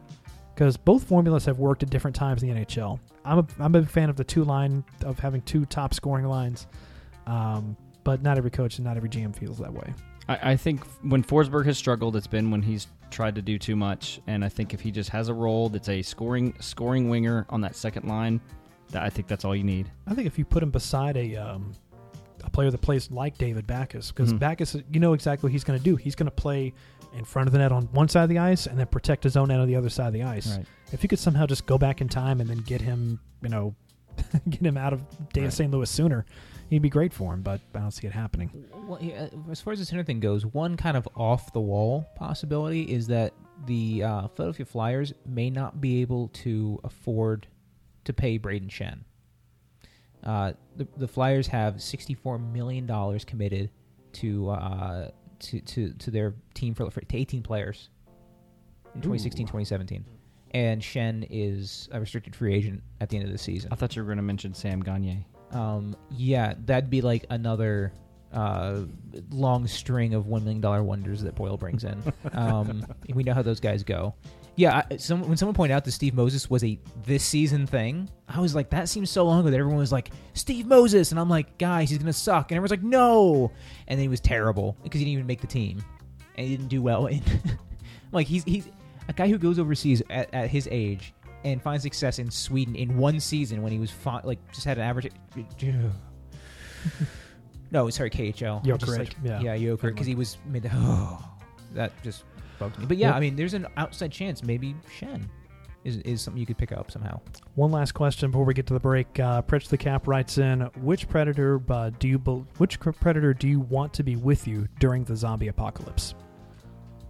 I'm Shea Weber, right? Well, after Game Seven, I, I want Pekka Rinne out there with a goalie stick. just hacking away at some Shea, zombies. Shea Weber has has Doug the dog, so Put- I put- Doug the dog. have have the, give the zombie some hockey sticks and uh, p- have him put five past Pekka Rinne, and then he'll just go ham. How about Salomaki? Because Salomaki Yeah. just doesn't care. Yeah, at that point I just take Bourque over Salomaki, Mm, Salomaki's more likely to severely injure somebody, yeah. including himself. including himself. How about Cody Bass? Okay. How about Cody Bass? well, I he, mean, we're talking about severely injuring himself. I mean, he had like a Wiley Coyote style smash into the boards that ended his playoffs. Yeah, he did. That was pretty great. Hmm. Oh man. Coming up on the other side of the break, we're going to get to your questions from the comments section. Also, break down the roster and uh, who we expect to be back, who's not going to be back. Touch on the other series as well. And we also got five tough questions. This is Broadcast brought to you by LionZone Internet Marketing Solutions on theforecheck.com. These days, you need a partner current and latest website design standards. One that also provides quality support services like hosting, email, e commerce, CMS, and more. And you need a partner experienced in online branding and marketing, like social media, search engine marketing, rich media, and email marketing. You need a partner that knows how to market your company in today's age of advertising. You need LionZone. Their professional staff and partners have the know how, creativity, and experience to help you reach your marketing goals. Contact them today for a free consultation at 615 353 0402. That number again is 615 353 0402. Or you can reach them on their website at www.lionzone.com. Lionzone, Nashville's leading internet marketing agency since 1999.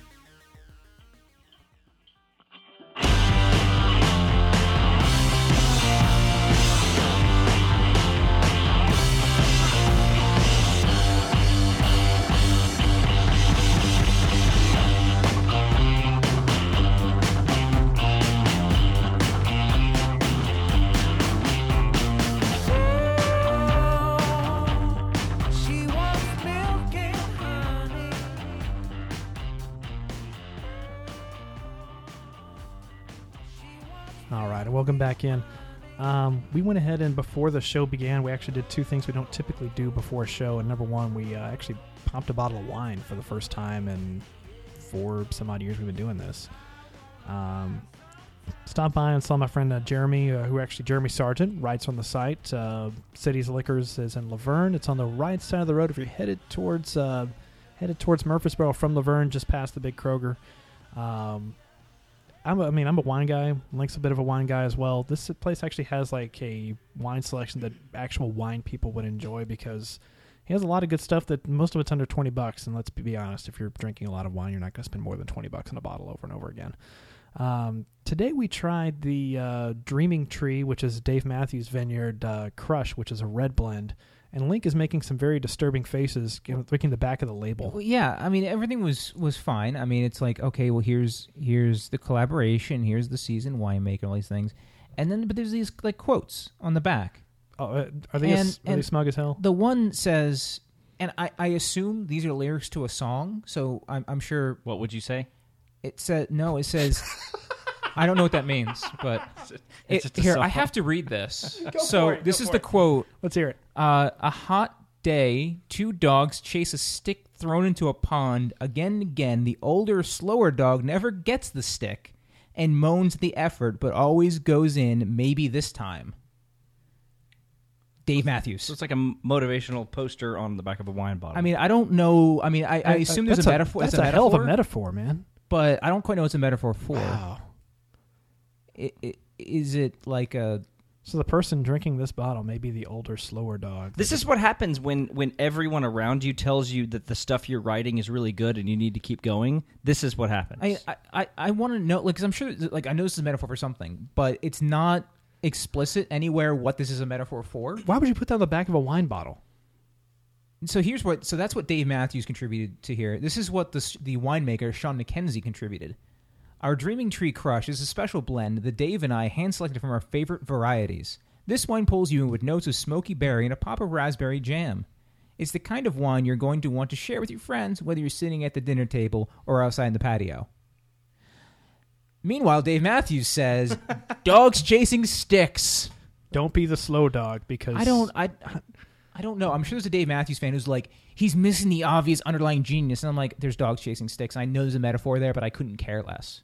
I could care Well, less. mean, I, I- don't know. I couldn't care less. Whatever. It is. It's, it's almost kind of depressing the fact that the older dog just is just doing it to have a good time, knowing that he's not going to get there. But I mean, is, is that the is that chances the are, story? if you're reading the back of the wine bottle, you've probably already consumed all the contents. And let's face it, if you're reading the back of the wine bottle, it's because you're drinking alone, and you're probably, you know, let's face it, if you killed an entire wine bottle by yourself, that probably speaks a lot about uh-huh. you. And I don't know if I read that like after consuming like. You know, if let's say, say like it's after game seven and I've already just stuck the big straw in the bottle, I'm not even going to bother with glasses anymore. I've done that. actually, do they make those? I've got some huge straws. Like like a like a, a straw designed to go in a bottle of wine. I just literally have like a straw that's like about. I've just hey whoever's listening. I've just trademarked that. That's mine. I'm gonna make that product. Don't you dare copy that.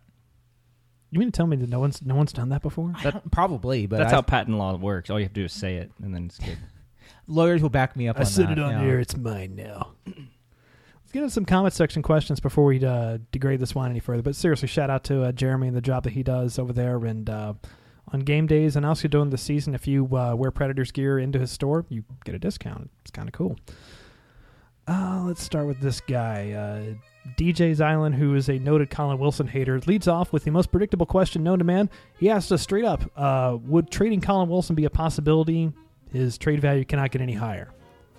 Is it a possibility? Sure. I mean, you're right. Yeah, there's absolute wisdom there. that His value could not be higher right now. He put, turned in a fantastic performance. He's uh, probably. I mean, if you're really concerned with, hey, maybe he's not going to hit his cycle. Maybe he's going to have another down year, which he hasn't. He's always, he's very he's been cyclical. Uh, yeah, maybe you cut your loss. Say we're just going to cut our losses, try to cash in. That's possible. Yeah. I, I don't know if it's, I don't I don't necessarily think it's the right move. Um, I think it's deployment for Colin Wilson, but uh, I, I think it's certainly a possibility. Yeah. That made me think about the uh, trade talks earlier in the year where Wilson was in. Ta- w- the the common rumor was Wilson for Hartnell, and how uh, I think we would have regretted that. yeah.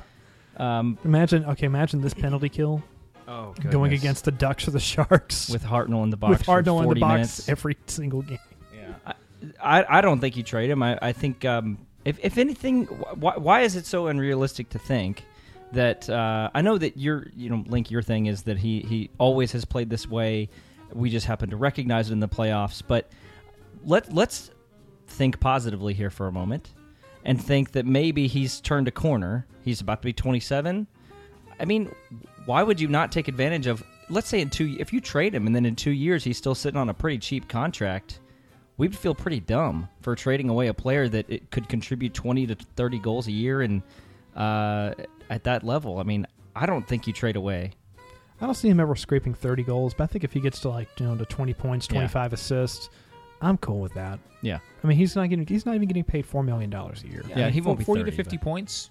That'd be great. I Right. mean, I'd He's love a- to see him 30, 50 He points. drives but, possession. I mean, you put him I mean, he literally enhances whoever he plays next yeah, to him. and, that's always been one of my big arguments is, is that I really do think Colin Wilson is a, is a player who is not not measurable by traditional hockey measures.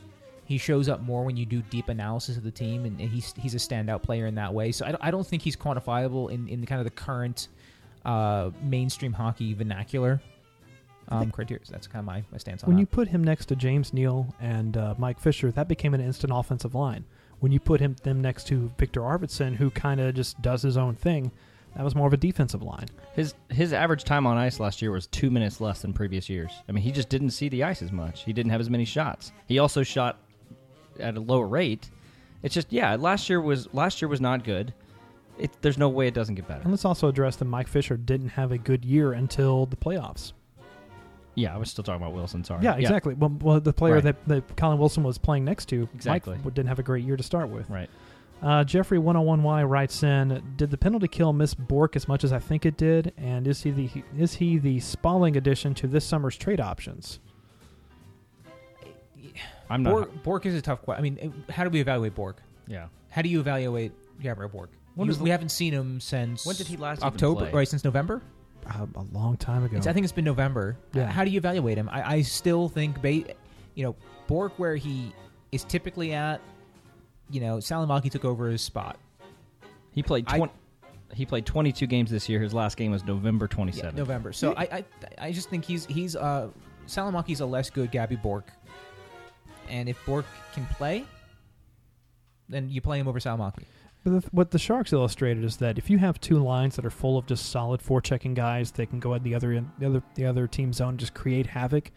That's what the Predators did for years and years under Barry Trotz, and you and it is effective. Now you don't have to have top end scoring to balance that out, but having lower two lines that can skate, that aren't the Paul Gaustad and Eric Nystrom dreadnoughts out there just sucking up ice time. Gabriel Bourque is the, is the exact opposite of that. Gabriel Bourque, Mika Salomaki, those are high energy guys that I think there's always a place for them in the hockey rink. I don't think I, so. The, to answer the question, I don't think the PK missed Bourque. I don't think the PK was necessarily bad. Uh, I think it was, I think it was fine for, for what it needed to be. Um, staying out of the box was more important, but um, I, I I think the PK could be fine with with Jarnkrok. With I, I like Forsberg on the PK. I think he does a good job there. I think when he when he figures it out that the simple play is completely fine on the penalty kill Right. Because Joel Ward's uh, goal or whoever's goal that was in the um, in game was it game four, game three or game four? I think it was game four, where uh, the play was offside or the play could have been offside. Was it game six? I don't even know. They're all just running together to me at this point. Might have been game four. But he he's that's like three or four times he's done that this year where oh, he could have cleared it. He could have just cleared it. Instead, he tried to make a play happen. Play ended up getting stolen. So, uh, let's see here. Gambit. Uh, no, let's go with this one first. Captain Mayhem writes in. Uh, these are their names. Um, would you like to hear their thoughts, or he would like to hear our thoughts on Shea Weber as captain? And his uh, reasoning behind this is that when the Sharks stripped uh, Joe Thornton of captaincy, they went a full year without being a captain, went to Pavelski, and everything you hear about is how this is a different Sharks team, different Sharks locker room. Hmm. He's ta- he's thinking that the Preds really haven't done much with uh, Weber wearing the C, and uh, he talks about the extra leadership and all that. Um, we never hear any problems about the Predators locker room being a, No. being an issue. The- the- there's a difference between, uh, I mean, the captaincy for a lot of teams is about is about on the ice, about who talks to the officials, who's the who's supposed to be the representative on the ice. Uh, I, I think it's pretty commonly known that in the locker room, the leaders naturally emerge, and Weber is a leader in the locker room, from what we're told, with with, with some other guys who step up. Fisher's, I think, one of those guys. Uh, I can't, I, I just can't, I don't think I list out names. there's- Neal is a locker room. yeah, but there, there's leaders emerge in the locker room differently than they lead, uh, or than in other areas. Um, I, I think fans and and pundits put a lot more emphasis on on the captaincy than uh, culturally inside the teams. I think certain teams that have more good old Canadian boys care more about the captain than other teams do. I could see that. I mean, because you look at the Sharks locker room where the captaincy obviously was a big deal. You had a lot of you know Canadian and American guys in there that apparently that mattered to them. Mm-hmm. And I think with with teams that have more of a European influence, it doesn't matter as much. That's just my you know piping hot take right there. But Well, you also have, a, I mean, because anytime we talk about Europe, I always think about, hey, what do they care? What the, I mean, granted, Finland and Sweden and hockey's still number one, but, but I mean, soccer defines the culture in the, at a lot of these sporting events, and what happens when your captain gets substituted off in the you know 75th minute? He just hands the armband to the next designated captain, Mm-hmm. and he's still captain, like the main guy. You still have your captain, but it's it's seen as a as a malleable thing, and there's more than one leader. So I kind of wonder if maybe that's that and it's always in. a defensive guy who, or typically a defensive guy has that, or defensive or a midfielder guy. Uh, I mean, it, it depends on the team. Um, uh, you know, a lot of times, like Spurs will, will run with Harry Kane will be wearing the captain's armband. Um, I mean, but then it'll go back to uh, Jan Vertonghen or uh, uh, Mousa Dembele, and, and he's kind of a box. So I mean, it's, it's it's a much more fluid thing. Is all I'm really trying to illustrate. I, I don't think there's much to that. I, I agree. I don't think there's uh, any problems with the locker room necessarily. I think I, I really appreciate Weber's captaincy role. I, I, I like the the nonverbal sort of watch my actions, not necessarily what I say kind of attitude. That Even explains Game Seven. it does explain Game Seven. they certainly followed his actions there. Uh, so no, I don't think Oh, that was audible high five. it was also yeah. Uh, let's go with a lot. Team Of, effort. We need to have team effort. a in lot of these we've already answered before, so I'm gonna kind of I'm gonna pass through a couple of these. Uh, Gambit 1077 writes in uh, Calle Jarnkrok's contract. Wants to know what we what we think about him. Do you consider buying out UFA years with him, or any comparable uh, any comparable players? Uh, let's see. I know what. Um, I think that they just they qualify offer him, see if we get him for a couple more I- years. I mean, you got to keep this guy He- motivated He's, to keep he's growing. under eight hundred thousand dollars. Yeah. I mean, yeah, just pay him. Just just qualify him and pay him. Give him a couple. I mean, if he asks for a million and a half, give him a million and a half. Not a Yeah, big I mean, for what he does, yeah, a million and a half is like steal still. Give That'd him a be couple. fine. You know, if he gets if he gets close to Yeah. two million, fine. I mean, he's a guy that that was part of a okay top line. I mean, that's Yeah, I mean Jarnkrok. Sh- I mean that should be one of the easiest con- RFA contracts of the summer is the Jarnkrok contract. yeah. I agree.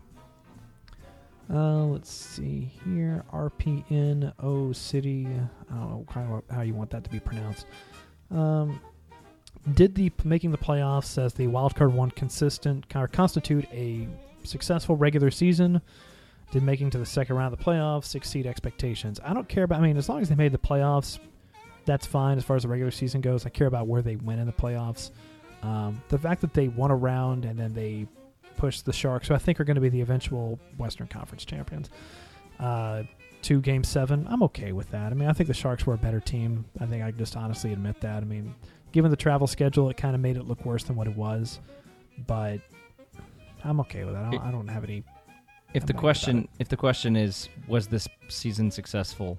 Essentially, That's, he a, tried that's to a resounding yes. Yeah, if you if you try to divide the regular season to playoffs, you may end up unsatisfied. But the end result is, hey, this team just shoved their window open from one to two years to five to seven years, realistically. Right. And then and then also in the process, oh, they won a playoff round against a team that, uh, frankly, everyone expected to beat them. Mm-hmm. So I'm Yeah. not mad about it. Yeah, no, it, without a doubt, it was a, suc- a success. You saw things from this team that you, that this town, that this this franchise has never seen, and anytime you can do that is a good thing. Yeah, and it also really, I, I think, you know, we we always had the benefit of a year of saying, oh, the Predators they need the number one center, the number one center, that same uh, top six four, all that kind of stuff. Uh, I mean, coming out of this season, we can look at the Predators and say, well, I mean, there's issues in net. We know that there needs to be, um, you know, they're going to have to find another depth piece for the defensive core. They're going to have to make sure they're balanced in the in, in the forward lines. It's it's some nice tweaking type things. I, I, other than the goaltending, I think the goaltending is more problematic than than that. But I mean, most of the rest of it is tweaking. And I think with uh, coming out as they did, with winning a round, with going to Game Seven in the second round, those are all those are all really successful things and things I didn't think the team was going to achieve coming into uh, the All Star break. I, I, I think you're absolutely right, and I think uh, something to what you just said. They didn't sell, you know, they didn't sell the farm to, to make a run this year. They made one really good move to get Johansen, which which worked, and moving forward, they still have him. They can probably sign him long term if they work at it. He's only 23. He's only 23, so they didn't, you know, move off all of their draft picks and all of their prospects for pieces. We still got look, look at their look at the the minor leagues right now. Look at the uh, look who they have in the farm system still waiting. This team had a great, a very successful year, and moving forward has just is really primed. Like you said, their, their window is now five or six years, not one. Yeah. That, that was why I think when you look back at our initial expectations, is that we expected a team to show a little bit more desperation, knowing that they're relying on two centers that are 35 and 35 years old, now 36 and 36. We expect them to at least make it to the conference finals, given that they were more desperate. Now with with Johansen in the fold, and uh, it's not just a, a spit and duct tape lineup. I think we're happy with where things are. Um, there's a couple more questions, but most of which are going to be going to be uh, resolved by this next segment. Um, all right, for this next segment, we decided to have a little bit of fun with this, and uh, we have a just for for those who aren't here, we have a collection of uh, wonderful colored post-it notes, kind of help visualize what they're going to do with the rest of the roster this year. So, uh, in one column, these are players that are young players, they're kind of French players. That uh, some of these are kind of redundant. Let's face it, like Colton Sissons, Austin Watson, Gabriel Bourque, Mika Salomaki, all have very similar roles. I mean, one, Colton Sissons is a center that we expect to be like the number three or number four center. Um, but the rest of these guys have very similar skill sets. You've got Vladislav Kamenev, uh, Carter Hutton, Marek Mazanec, Petter Granberg, Mike Ribeiro, Kevin Fiala, Pontus Aberg.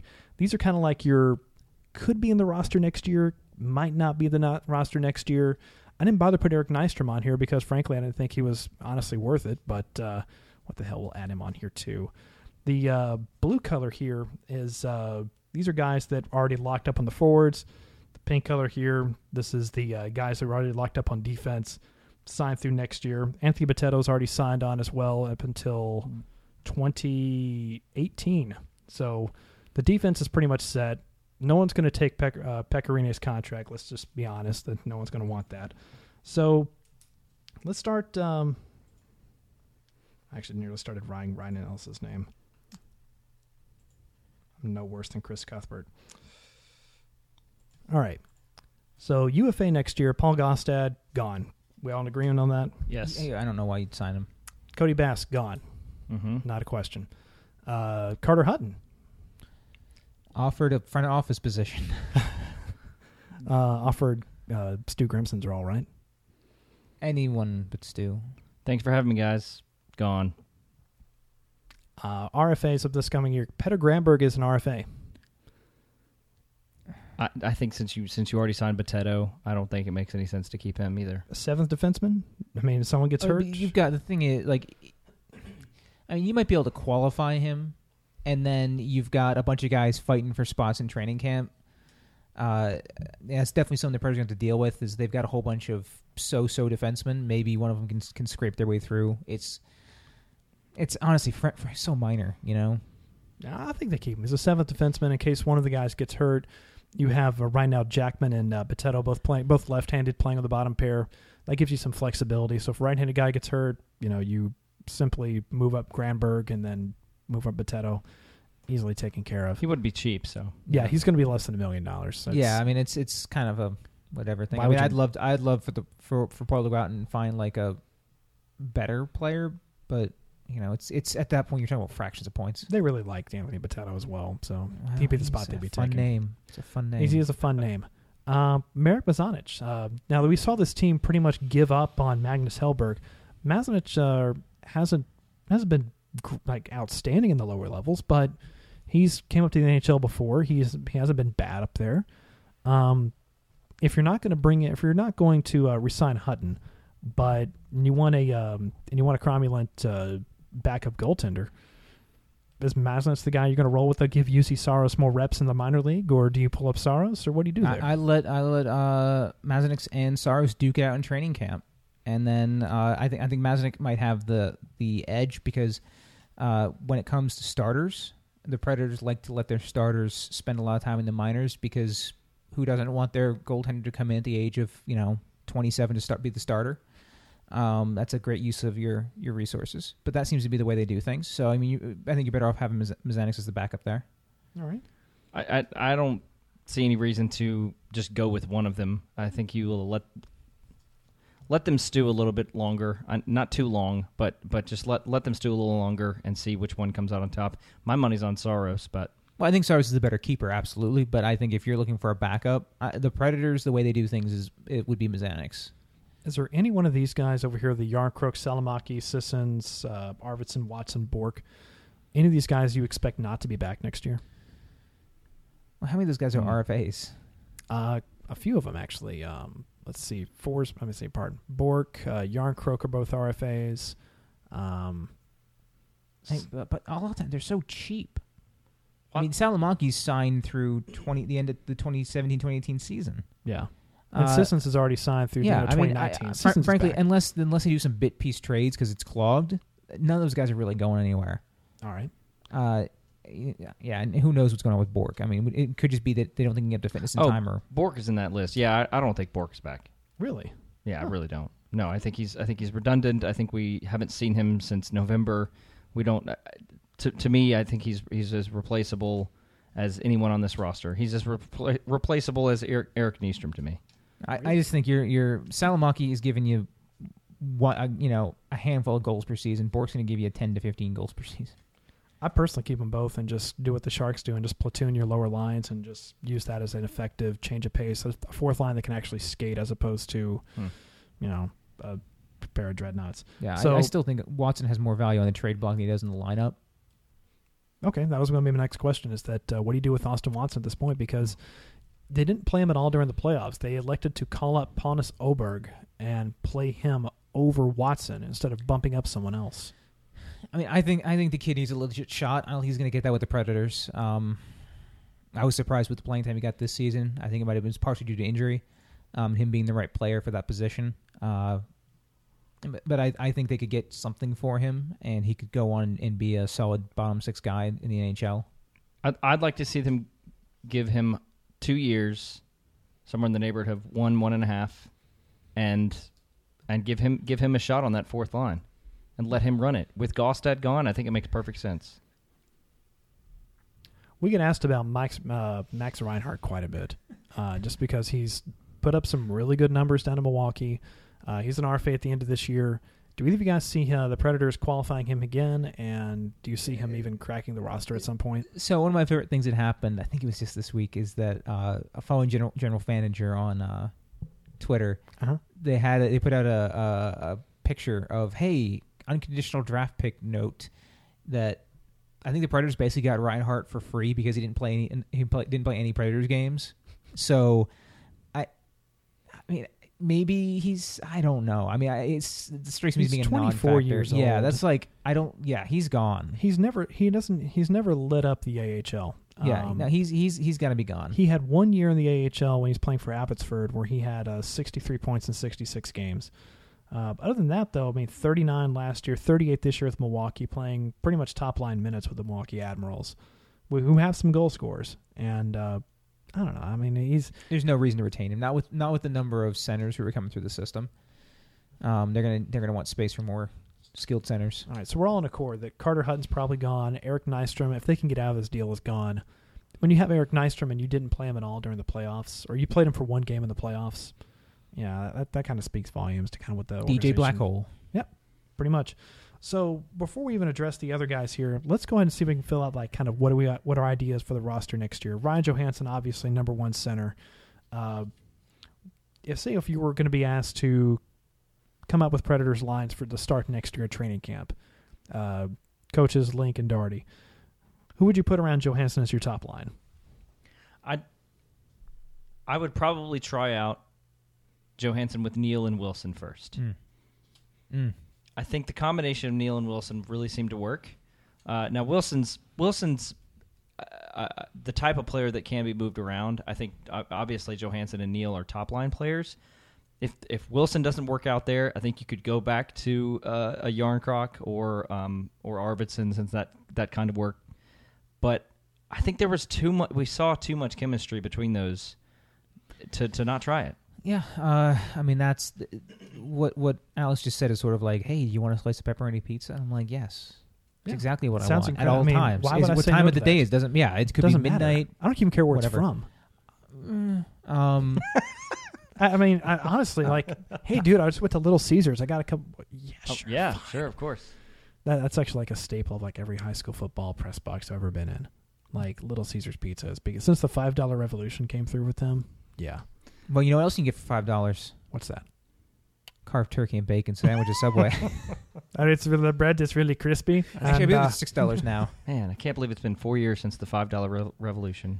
Uh, Five year anniversary coming up. Uh, yeah, I, I think just to expand on the interchangeable comment. I mean, I, I that's something that I've talked about all season, all of last season. uh, The idea being that you have an open wing, you can rotate the right player in. I even think that hey, another year you have uh, maybe maybe you can have Kevin Fiala make a mark there. Maybe he can finally make his mark in the NHL by being uh, in the top six where he needs to be with those guys, where he doesn't have to have defensive responsibilities, and he can just be dynamic and flashy. Uh, so yeah, I, I really think that that's the top line um, of of the Johansen and Neal with with the interchangeable wing. But I like to have Carl Wilson in positions where he can succeed, and that's a good position. All right. So the second line uh, with the players you have here, I mean, Filip Forsberg default would be on the left side there, um, and default would be Craig Smith on the right side there. Um, but what's that gaping hole? where would you put Mike Fisher? Would you start Mike Fisher as the number two or the number three guy? I mean, with what we have laid out in front of us, um, I mean, keep in mind, all this is still in play too. So you still have Colton Sissons, Calle Jarnkrok, Miikka Salomaki, Viktor Arvidsson, possibly Austin Watson and Gabriel Bourque. oh, don't tempt me so. Um, oh God, Mike Ribeiro's still there, and he's still under contract. We're so. not, we're going to save this until Yeah, I, I was on. wondering what we were doing. yeah, with I that. mean, because I guess that's kind of sort of the natural place to slot him.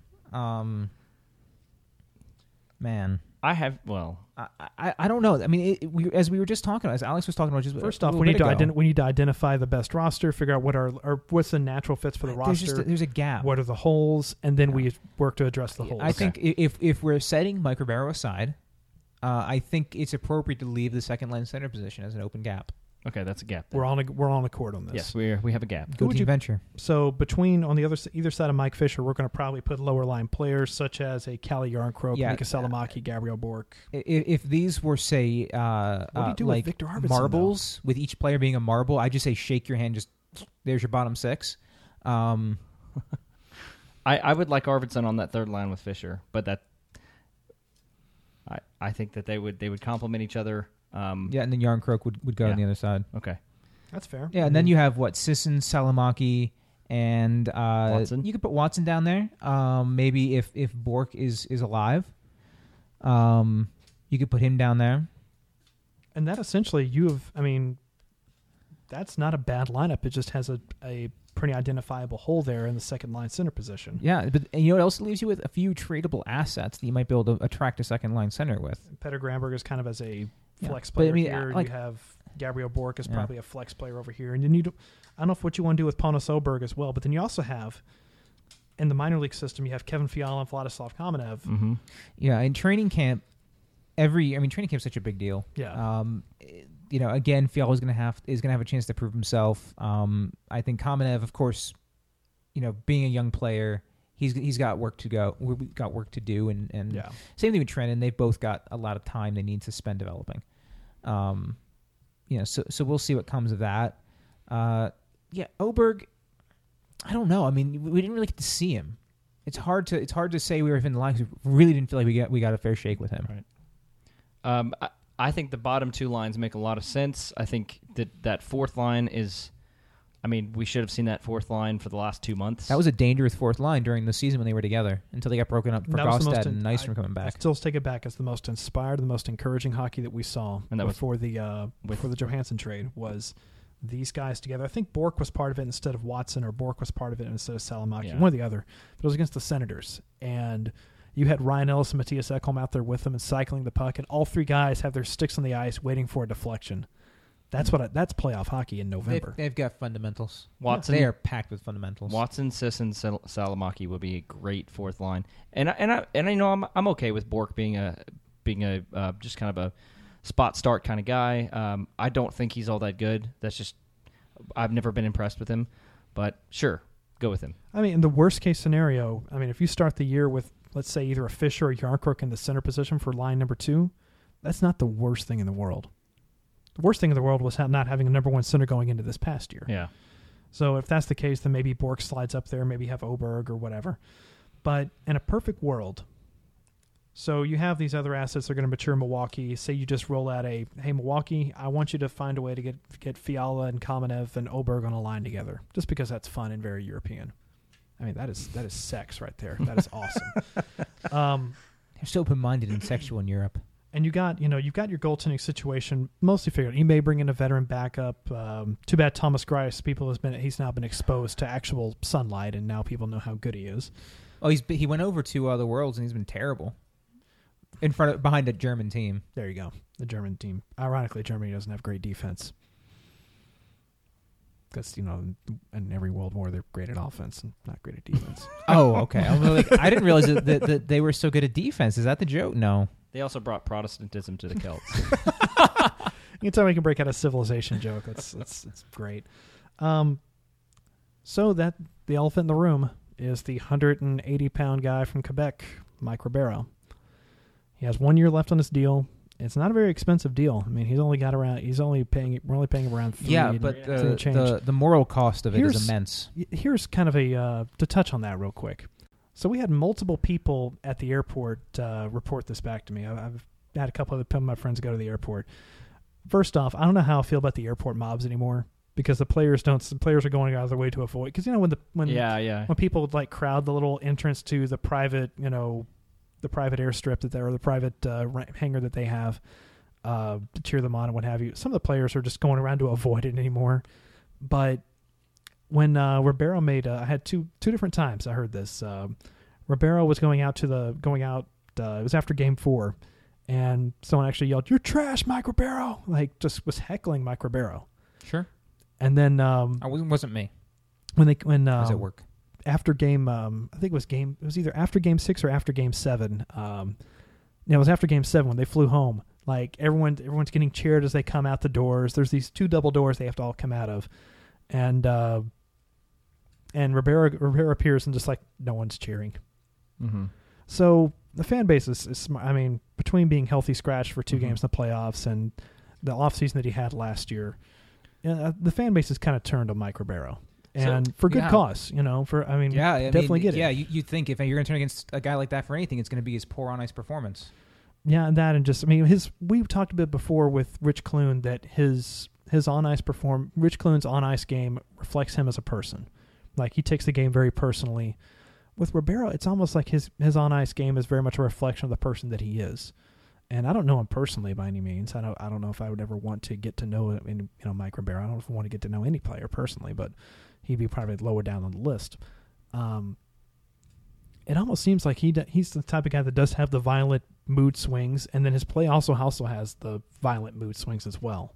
Like his play, sometimes it's great, sometimes it's not, and as he goes, so goes his line. So your options are are to to a buyout.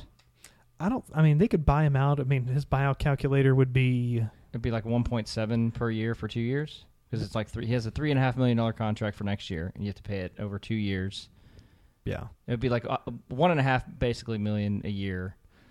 Here's what I would years. suggest instead: is that um, regardless of his, uh, you know, of what we think about him, I mean, NHL general managers, as we all know, are, old, you know, the gray hairs only care about what's on ice.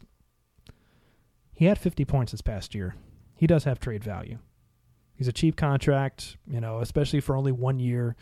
Let's say um, a team that maybe has a lot of younger players and they need to either Yeah. kind of want someone to play with them, or they want someone that's uh, that's cheap and they're going to go for kind of a win now. He has kind of a win now contract in a few Yeah. different ways. Let's say if you were to see if you can flip him, maybe with some of one of these redundant assets. Let's say like a Gabriel Bourque or a uh, or a Miikka Salomaki or a someone. I mean, maybe even someone in the system like a. Um, I don't know. I mean, they've got a lot of redundant players down there. If you like could find Felix it- Girard, but let's say if uh, the guy I personally targeted, Tyler Bozak. Mhm. Bozak had a good year this past year with Toronto. Bozak signed for a couple more years. He's got a manageable contract, and he is a, by definition, a number two center. I, I'm more than on board with trying to find a trade partner for trade partner for him, but I just don't know who that's going to be, and I don't know how much you're going to get back for him.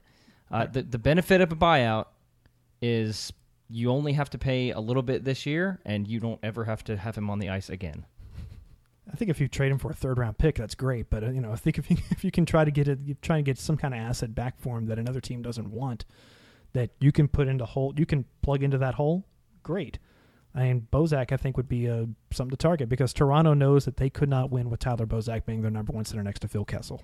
They know this, and he has a contract that they would probably love to shed because then they could turn around and offer that money to free agents such as uh, Steven Stamkos. I think both sides can win with that. I think we're all speaking. This, we're all saying the same thing, and that is that we don't want number sixty three on the lineup in, next year. I don't want him to line up this year. I, I didn't. I didn't. I, I, mean, I, I don't. I don't care. I mean, uh, Yeah. they buy him out, trade him, trade him for Yeah. a, a, a polar bear. I don't care. we said before the beginning of the season that I would have rather been ride or die with Austin Watson as the number one Yeah. center than to bring back Mike Ribeiro. I agree. Yeah. So, So. we just got. So that still leaves the gaping hole, though. So how do we fill that hole and the second line? I, again, I would be for you know maybe consolidating some assets. Let's say if you were to package up Mike Ribeiro and Pontus Aberg for Tyler Bozak, or package Mike Ribeiro and a third round pickup for Tyler Bozak, cool. So, what if we can't find a suitor for not Ryan Suter? Uh, let's say we can't find a partner to trade with us. No one, We- would no one would give up a fourth round pick for this guy. Well, I'm just saying. Let's let's just let's just The imagine. team would never trade him for a fourth round pick. Unfortunately, they would never let him go for that. That's the. I mean, that's that's the. I, I, can't even talk about it because I want him gone more than anything else. Um, and it's it's either they're not, either team who I don't think is anyone going to trade for him, and the Predators are going to have a price floor, and they're not letting him go for for what we'd want him to go for. Where we here, let me not say we. I cannot evaluate in the same way a, a hockey team would because uh, I just I just can't. I cannot evaluate him like that. Um, I cannot give him a fair market value uh, for any reason. I just I cannot. and I won't. Um, I just want him gone. That's think- that's all I can really say I, about I mean, it. I'm in the same. I think that the organization's almost in the same boat as well, given how if they have. I mean, we've we've accused this organization of being being tone deaf before, but when your own, we've never known. I mean, you and I have lived here for a good while. You've lived here for a good while as well.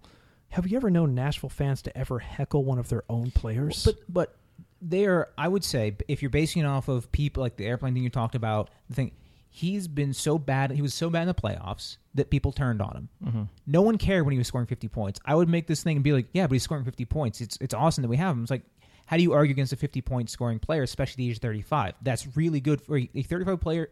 35 year old player scoring 50 points, that's excellent, especially in his contract. No one would complain about that. So people are upset because he played poorly in the playoffs, not because of any other reason. And that is, it's two totally separate things. Yeah. And but it all I- adds up. it, it does all add up, but I don't think the team or the fan or the primary ma- majority fan base is thinking about the the, the personal half. I, I really don't. that. I I, think think that- I think they turned on him because he went from a fifty points fifty point guy in the regular season to just one of the worst consistent predators during the playoffs. But they didn't turn on anybody else though.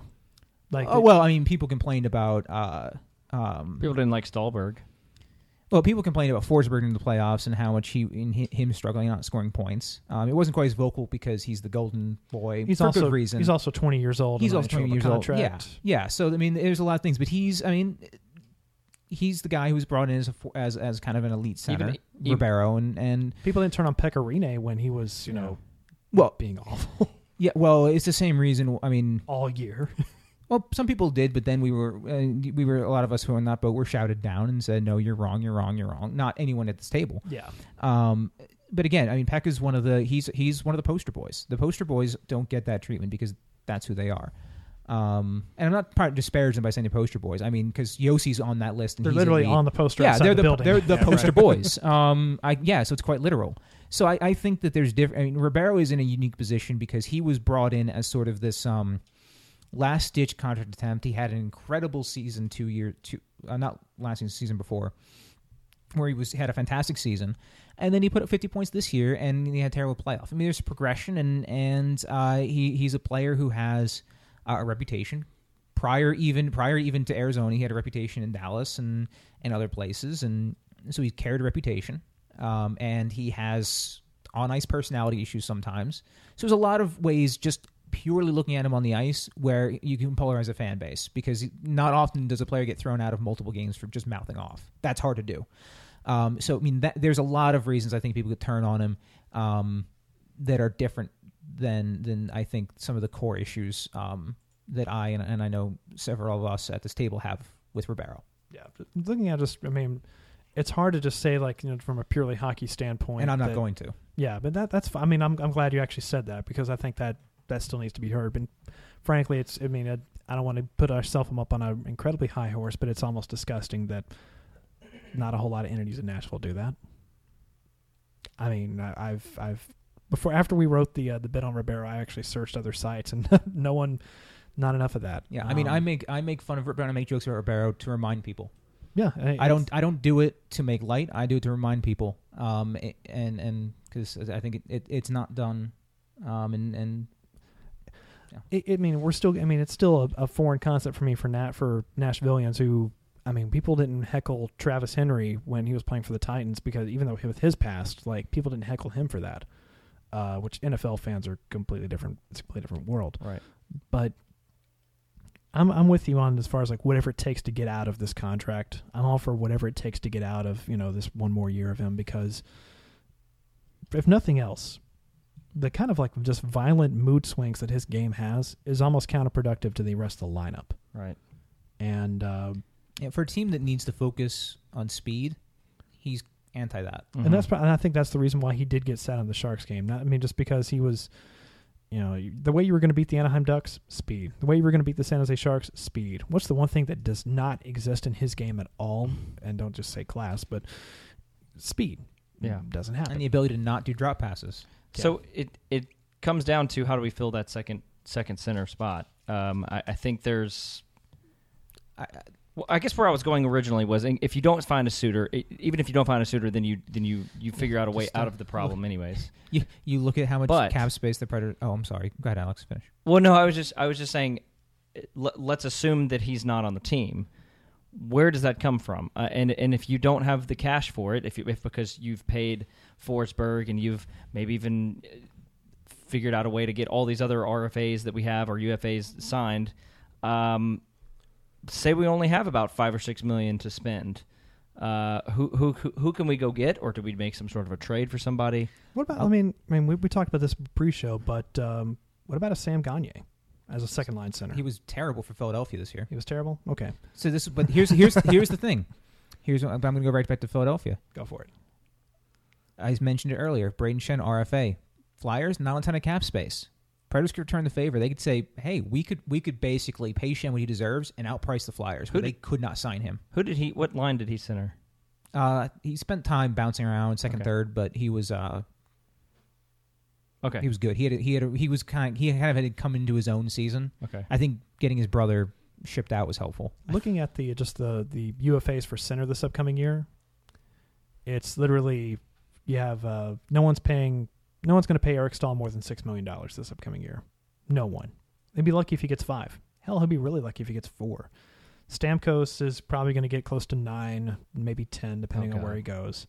Elias is going to be Patrik Elias is going to be retiring. Sam Gagne is probably going to get around the three million range, maybe that. Uh, Backes is going to get paid. Uh, Yuri Hutler is probably going to end up playing wing, and then after that, it's just a bunch of mm, I kind of. I mean, he's not a great player anymore. But um, I've always wanted uh, Boyd Gordon and the Predators just because I like when the announcers only ever say his full name, and so I've had this this dream of having a Predators jersey that says Boyd Gordon on the back. What about Um, Frans Nielsen? What about Andrew Shaw? No. People must be able to chew food. Um, plus, how to, Andrew Shaw's a scumbag in his own right. Yes. Um, Frans Nielsen's not a bad buy. He's 30, he's, he's 32 years old, but he's consistently around like 45 to 50 points. Yeah, no, Frans Nielsen. When I saw, I was looking at that list uh, a little bit earlier during the show, and yeah, he stood out as well as a possibility. I mean, if you're looking Where's for he? Is he? Is he Swiss? um, you know, that's an excellent question. Because if he's Swiss, um, you know I'm on board. yeah, he's from Denmark actually. Oh, he's from Denmark. He's Danish. Oh, I'm still on board. Yeah, Nordic.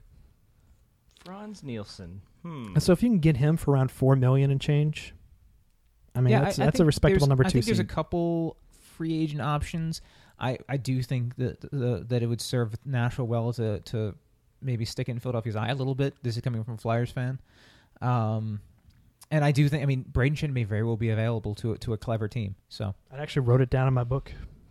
Wanted to have oh, that's cute. Thank you. Brayden so Schenn. so Frans Nielsen. More on that note, he he's, he is 32, but he's had three of probably the best years of his career in the last three years. Now he's been on a great team. The Islanders have been really good the last three years, But he's not playing with Tavares. but he's not playing with Tavares. He's he's getting probably less competition. He's not getting as much attention. But I would be totally on board with Frans Nielsen. We could get him for three, four million. There we go. There's our drum to beat for the summer. Frans Nielsen.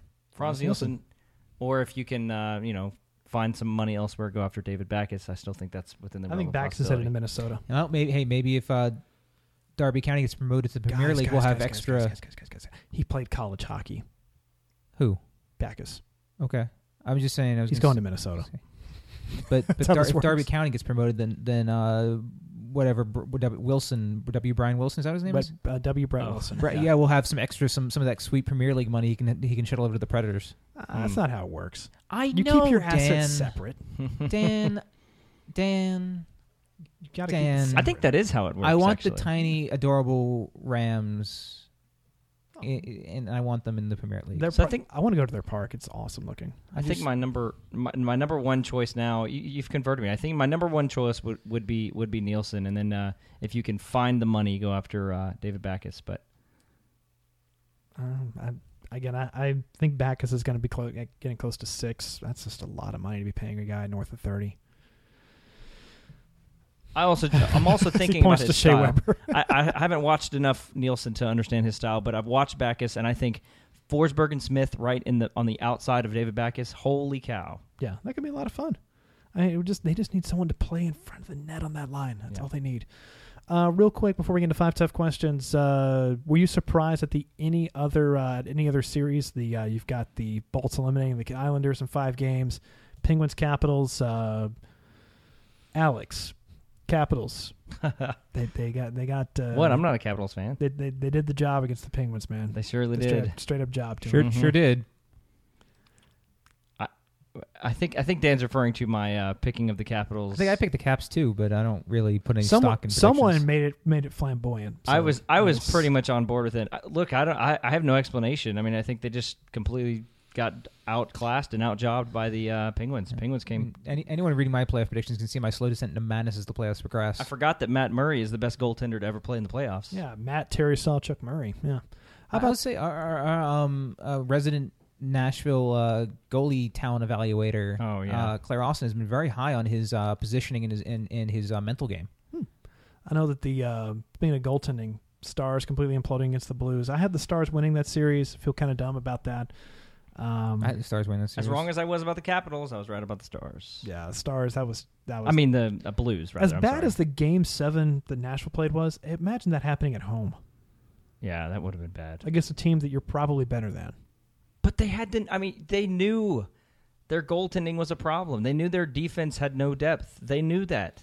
So let's go They trade for could- Kris Russell. They just couldn't. They couldn't prevent. You know, uh, finally the Blues figured out how to beat. You know, career below 900 goaltender Kari Lehtonen and.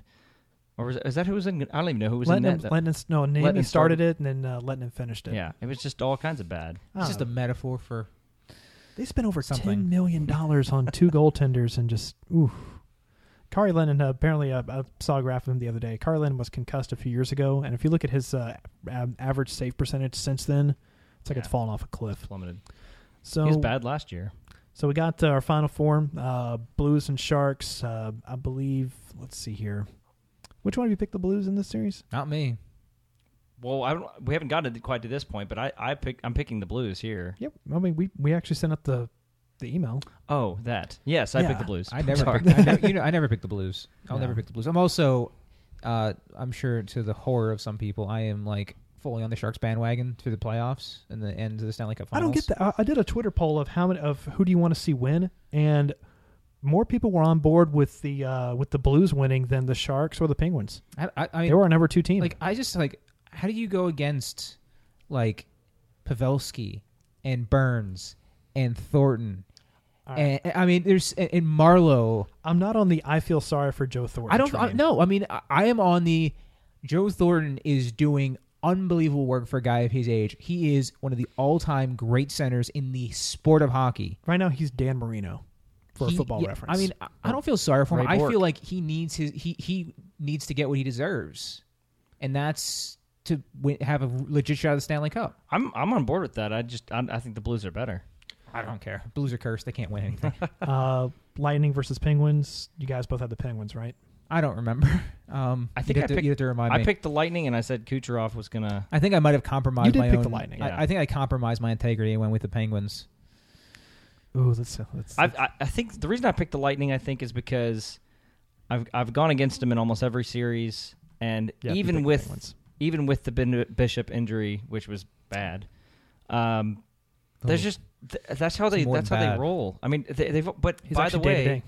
Their backup uh, backup Vasilevskiy? goaltender's just fine. Andrei Vasilevskiy has been regarded as one of the as the future of Russian goaltending. So, Yeah, I mean their their good. their pipeline of goaltending in, in Tampa is phenomenal. and if he gets hurt, then you have Kristers Gudlevskis, who's the guy who uh, won that one, or nearly won that one game for Latvia in the Olympics a couple years ago. So go get him. Why can't we have him? I mean, we have Saros, who's the future of Finnish of Finnish goaltending. goaltending.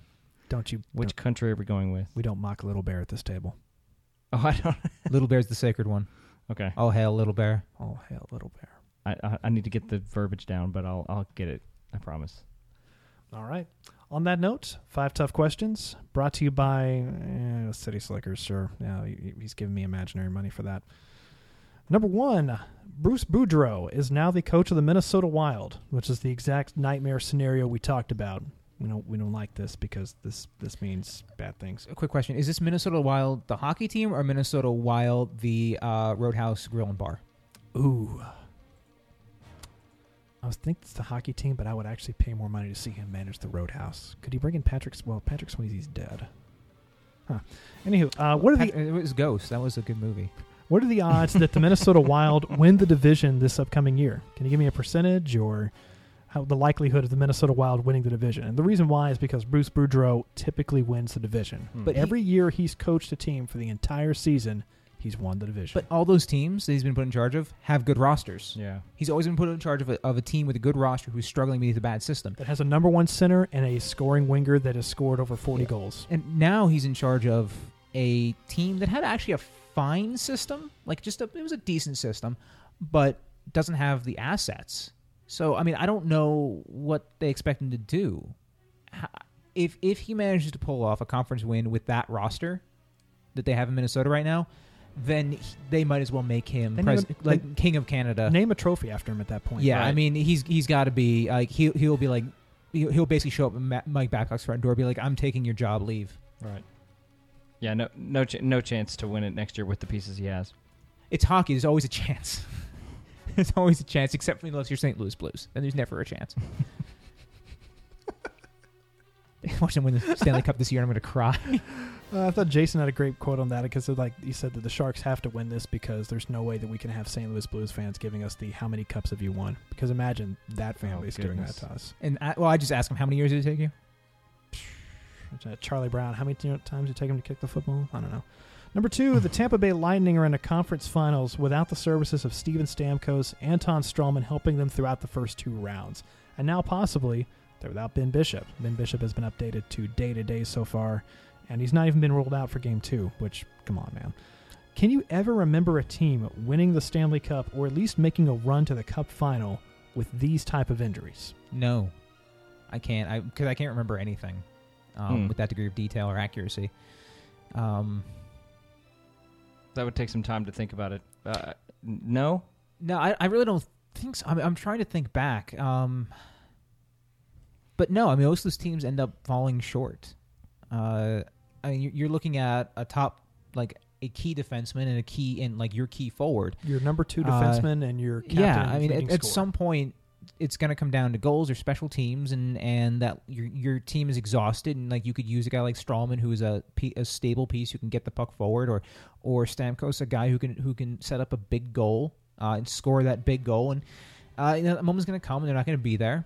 I mean, they, I don't know what their status is coming back. Um, Uh, Stamkos uh, actually skated today in full pads and uh, wore like the regular non the regular contact jersey.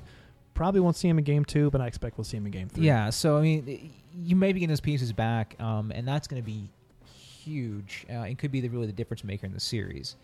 Because I think th- by the time they, if if the Lightning make it to the Stanley Cup final, I think they, they might have Stralman and Stamkos back, and if Cooper has faith in Drouin, then they're going to have a scarier team than they entered the playoffs with. Right.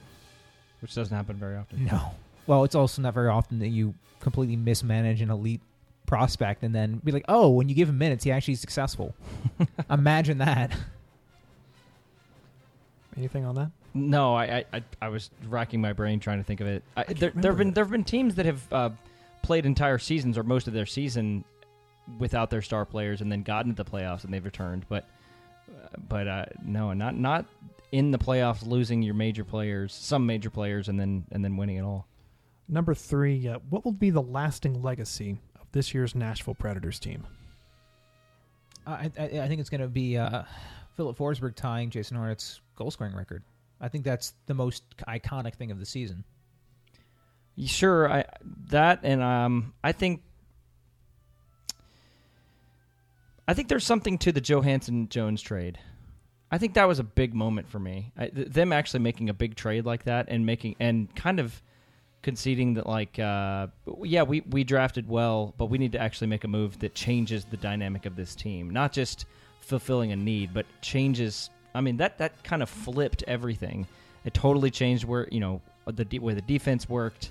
Uh, the tr- trading for Johansen kind of made a statement from a GM standpoint, and then honestly, I think that that three overtime win was uh, was definitely the biggest moment in, in franchise history for me, and I think that was a lasting moment. That really, the town really kind of erupted over that. It- it- obviously, that night and also afterwards, people people talked about that and were were excited about it. I think that was the the two lasting moments for me. I remember sitting at Starbucks the day afterwards, and uh, that was a Thursday night game. I remember sitting there Friday afternoon, like four o'clock in the afternoon.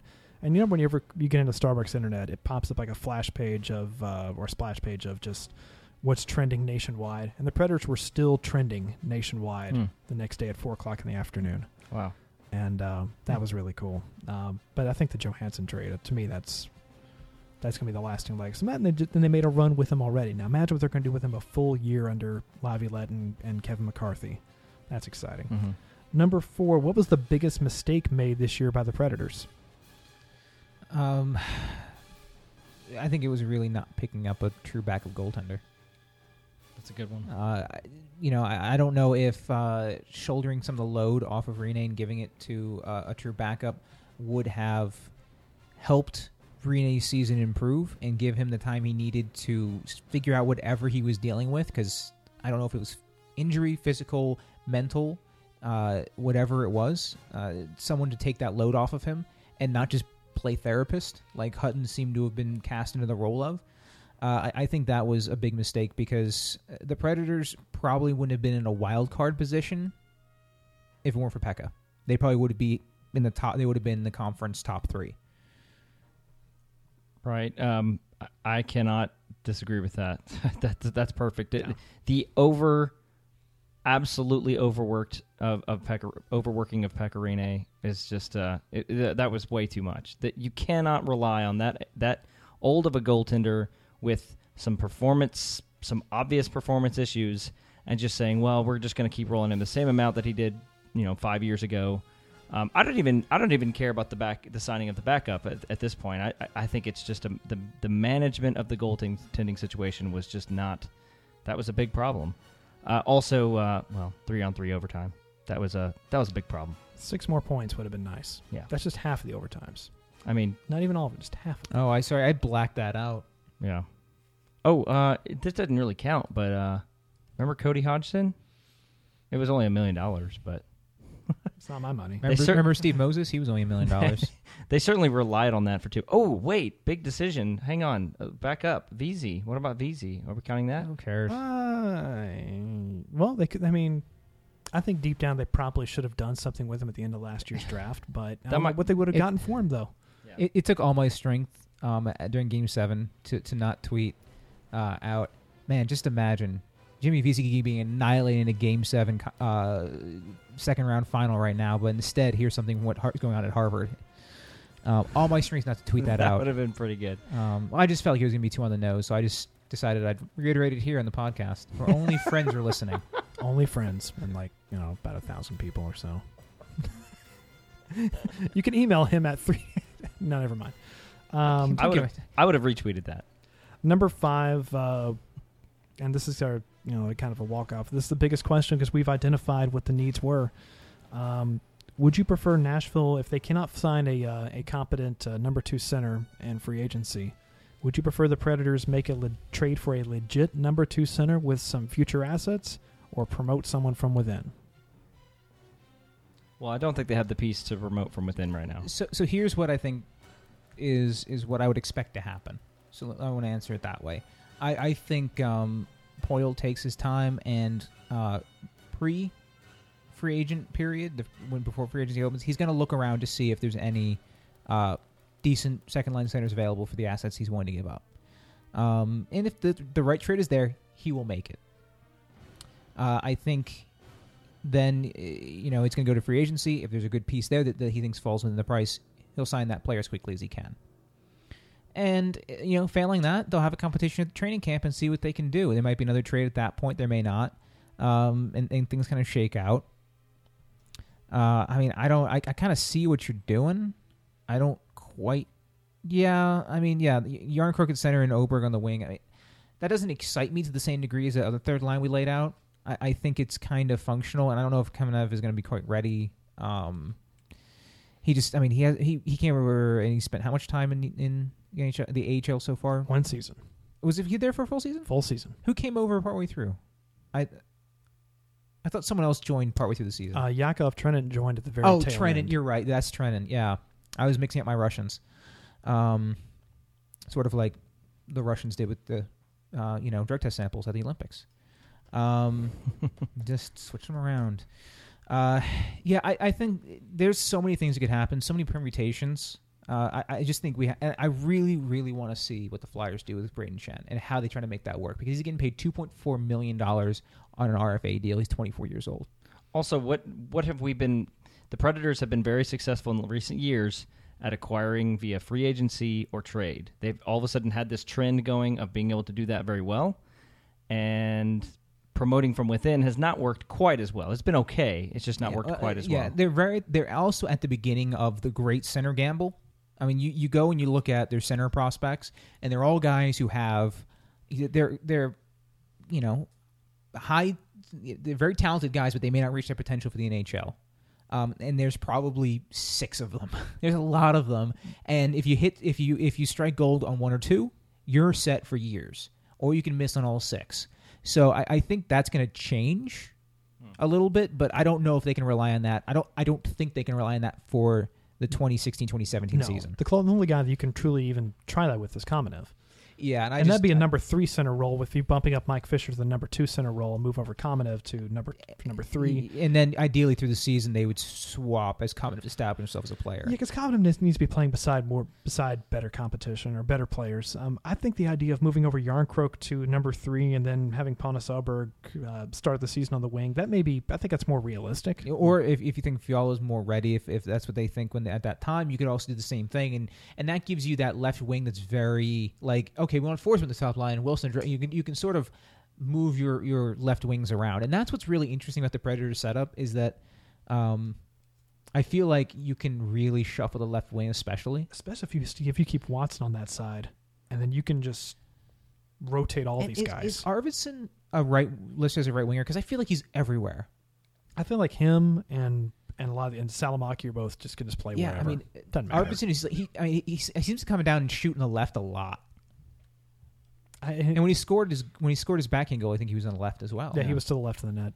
So doesn't mean anything. He could have cut across backhand. Uh, yeah. yeah, Right. exactly. So all right, uh, that pretty much does it for this year. I mean, we're gonna start uh, we're gonna start shows back next month, uh, getting close to the draft. Uh, we'll have a full transcribe of uh, of our friend Bryant, hopefully, which we're gonna support him the best way we can as far as his draft coverage goes, because Brian is our guy. Um, anything else you want to add as far as uh, this year before we uh, kind of drop the mic on this year? Uh, I am holding out hope that the gold helmets don't return. Oh, for pity's sake, those are terrible. I'm I'm not interested in in, in the uh, you know we the, we fans already look like macaroni in the stands. They only need to look like macaroni on the ice. I was so happy to see the Tennessee Titans finally acknowledge this team. And I that don't, is true. I don't care the motivation of oh they're just trying to latch on to a winner, brother. I don't care. The Yeah. Predators have been winning hockey games for quite a while now, but we've never seen the other side of the river, the Tennessee Titans, even acknowledge the Nashville Predators' existence like this before. Where you have the head coach of the Titans probably going to get fined by the NFL for wearing a Preds hat during media availability with ESPN, but he's doing it anyway. That was kind of cool. Seeing Predator, seeing Titans fans or Titans uh, players cranking the horn and you know and getting the crowd fired up. That was cool, and we've Mhm. never seen that. I never got my wish for that. Um, I think there's a lot of work to be done. I think uh, it all starts with uh, number nine. Once they get Phil Forsberg and him locked up, I think you'll you'll see more of what you're talking about. I think people really, you know, kind of, uh, regardless of how he played, um, people kind of identified with that player, that sort of youthful, energetic, and, and goal scoring type player. And uh, you get him signed long term, you could get a whole new generation of Predators fans on board who and I don't, I don't mean young people. I mean people who like sports and like winners. Um, that I think that could be a big part of it. Um, the only other thing I was going to say was, this is a big time when I think at at some point Poile and anybody else anybody else involved in that organization has to swallow the bitter pill of. Obviously, we need to give Rinne some help. We need to go to a two tier goal, goaltending situation. I mean, you, you look look at the playoffs how it's how it's all played out. Goaltending ba- backups come in and play just as well. I mean, it just it Uh, yeah, needs Har- to Harden happen. did finish with a 100% save percentage. I mean, look, I mean, look who's remaining in the playoffs right now. You got Matt Murray, a guy who was a prospect in the Penguins organization, who was their number, who was number three on the depth chart. You had, you know, Fleury, Zatkoff, and then Matt Murray. You have the San Jose Sharks who ditched Antti Niemi. Ditched uh, was Grice with them last year, You man. the year before. Uh, Yeah, he, he- was with the, he was with the Sharks for a long time. Yeah, he was with the Sharks for, at least for one stint over there. You got, I mean, they traded for Martin Jones the day after Jones was traded to Boston. So a guy that they just they knew that they liked him because they played against him and he beat him a couple of times. And you've got the Tampa Bay Lightning who knew what they had with Ben Bishop, but they gave Vasilevskiy plenty of reps when he he got over his injury. And then you've got the Blues who have a perfect tandem situation where Right. Brian Elliott have may have the best contract in the entire NHL. Right. I, I think they've got to decide. They've they've got to choose and, and, and decide. Are we gonna are we gonna still roll with 60, 70 starts for Rinne, or are we gonna go more 40, 50? If they can if they can do that, I think that they have uh, made progress. Yeah, get them down to like forty, get them down to fifty starts, and then maybe you have like someone that's a maybe to, to kind of fall back on at some point because that was that sank the Predators in the playoffs before, where the other team goes to the guy that's their trusted backup and he lifts them to a uh, to a series win. That's beaten the Predators three times in the playoffs. Exactly. So that's what for my first thought during the Ducks series too, as I've seen this movie before. Right. All right, gents. Um, been a lot of fun doing it so far this year with you, Alex. Glad to have you aboard. This is a lot of fun. I mean, uh, it's pretty cool that we're able to you know come over here and bring over some McDougal's chicken fingers and just you know kind of have a, a good afternoon together. But uh, the sun is set on uh, on us here tonight, and the sun is set on the season as well. We'll kick it back up when the draft coverage begins. But um, any last words before we close up shop? I guess it's time to devote myself fully to the MLS. I'm, I I think I need to go download uh, Civilization and uh, start converting people. Get some Civ Five, yeah. And I'm joining a gym probably. You can find him on Twitter at 3D Link. You can find Alex on Twitter at Alex Doherty1. You can follow myself at Dan D. Bradley. You can follow the website and the show at On the Forecheck. Uh, you can catch us on uh, iTunes, Stitcher, TuneIn, Pocket Cast, SoundCloud, and on the site as well. Got all of them that time. Uh, this has been the Predcast brought to you by LionZone Internet Marketing Solutions on theforecheck.com. And we'll see you next month.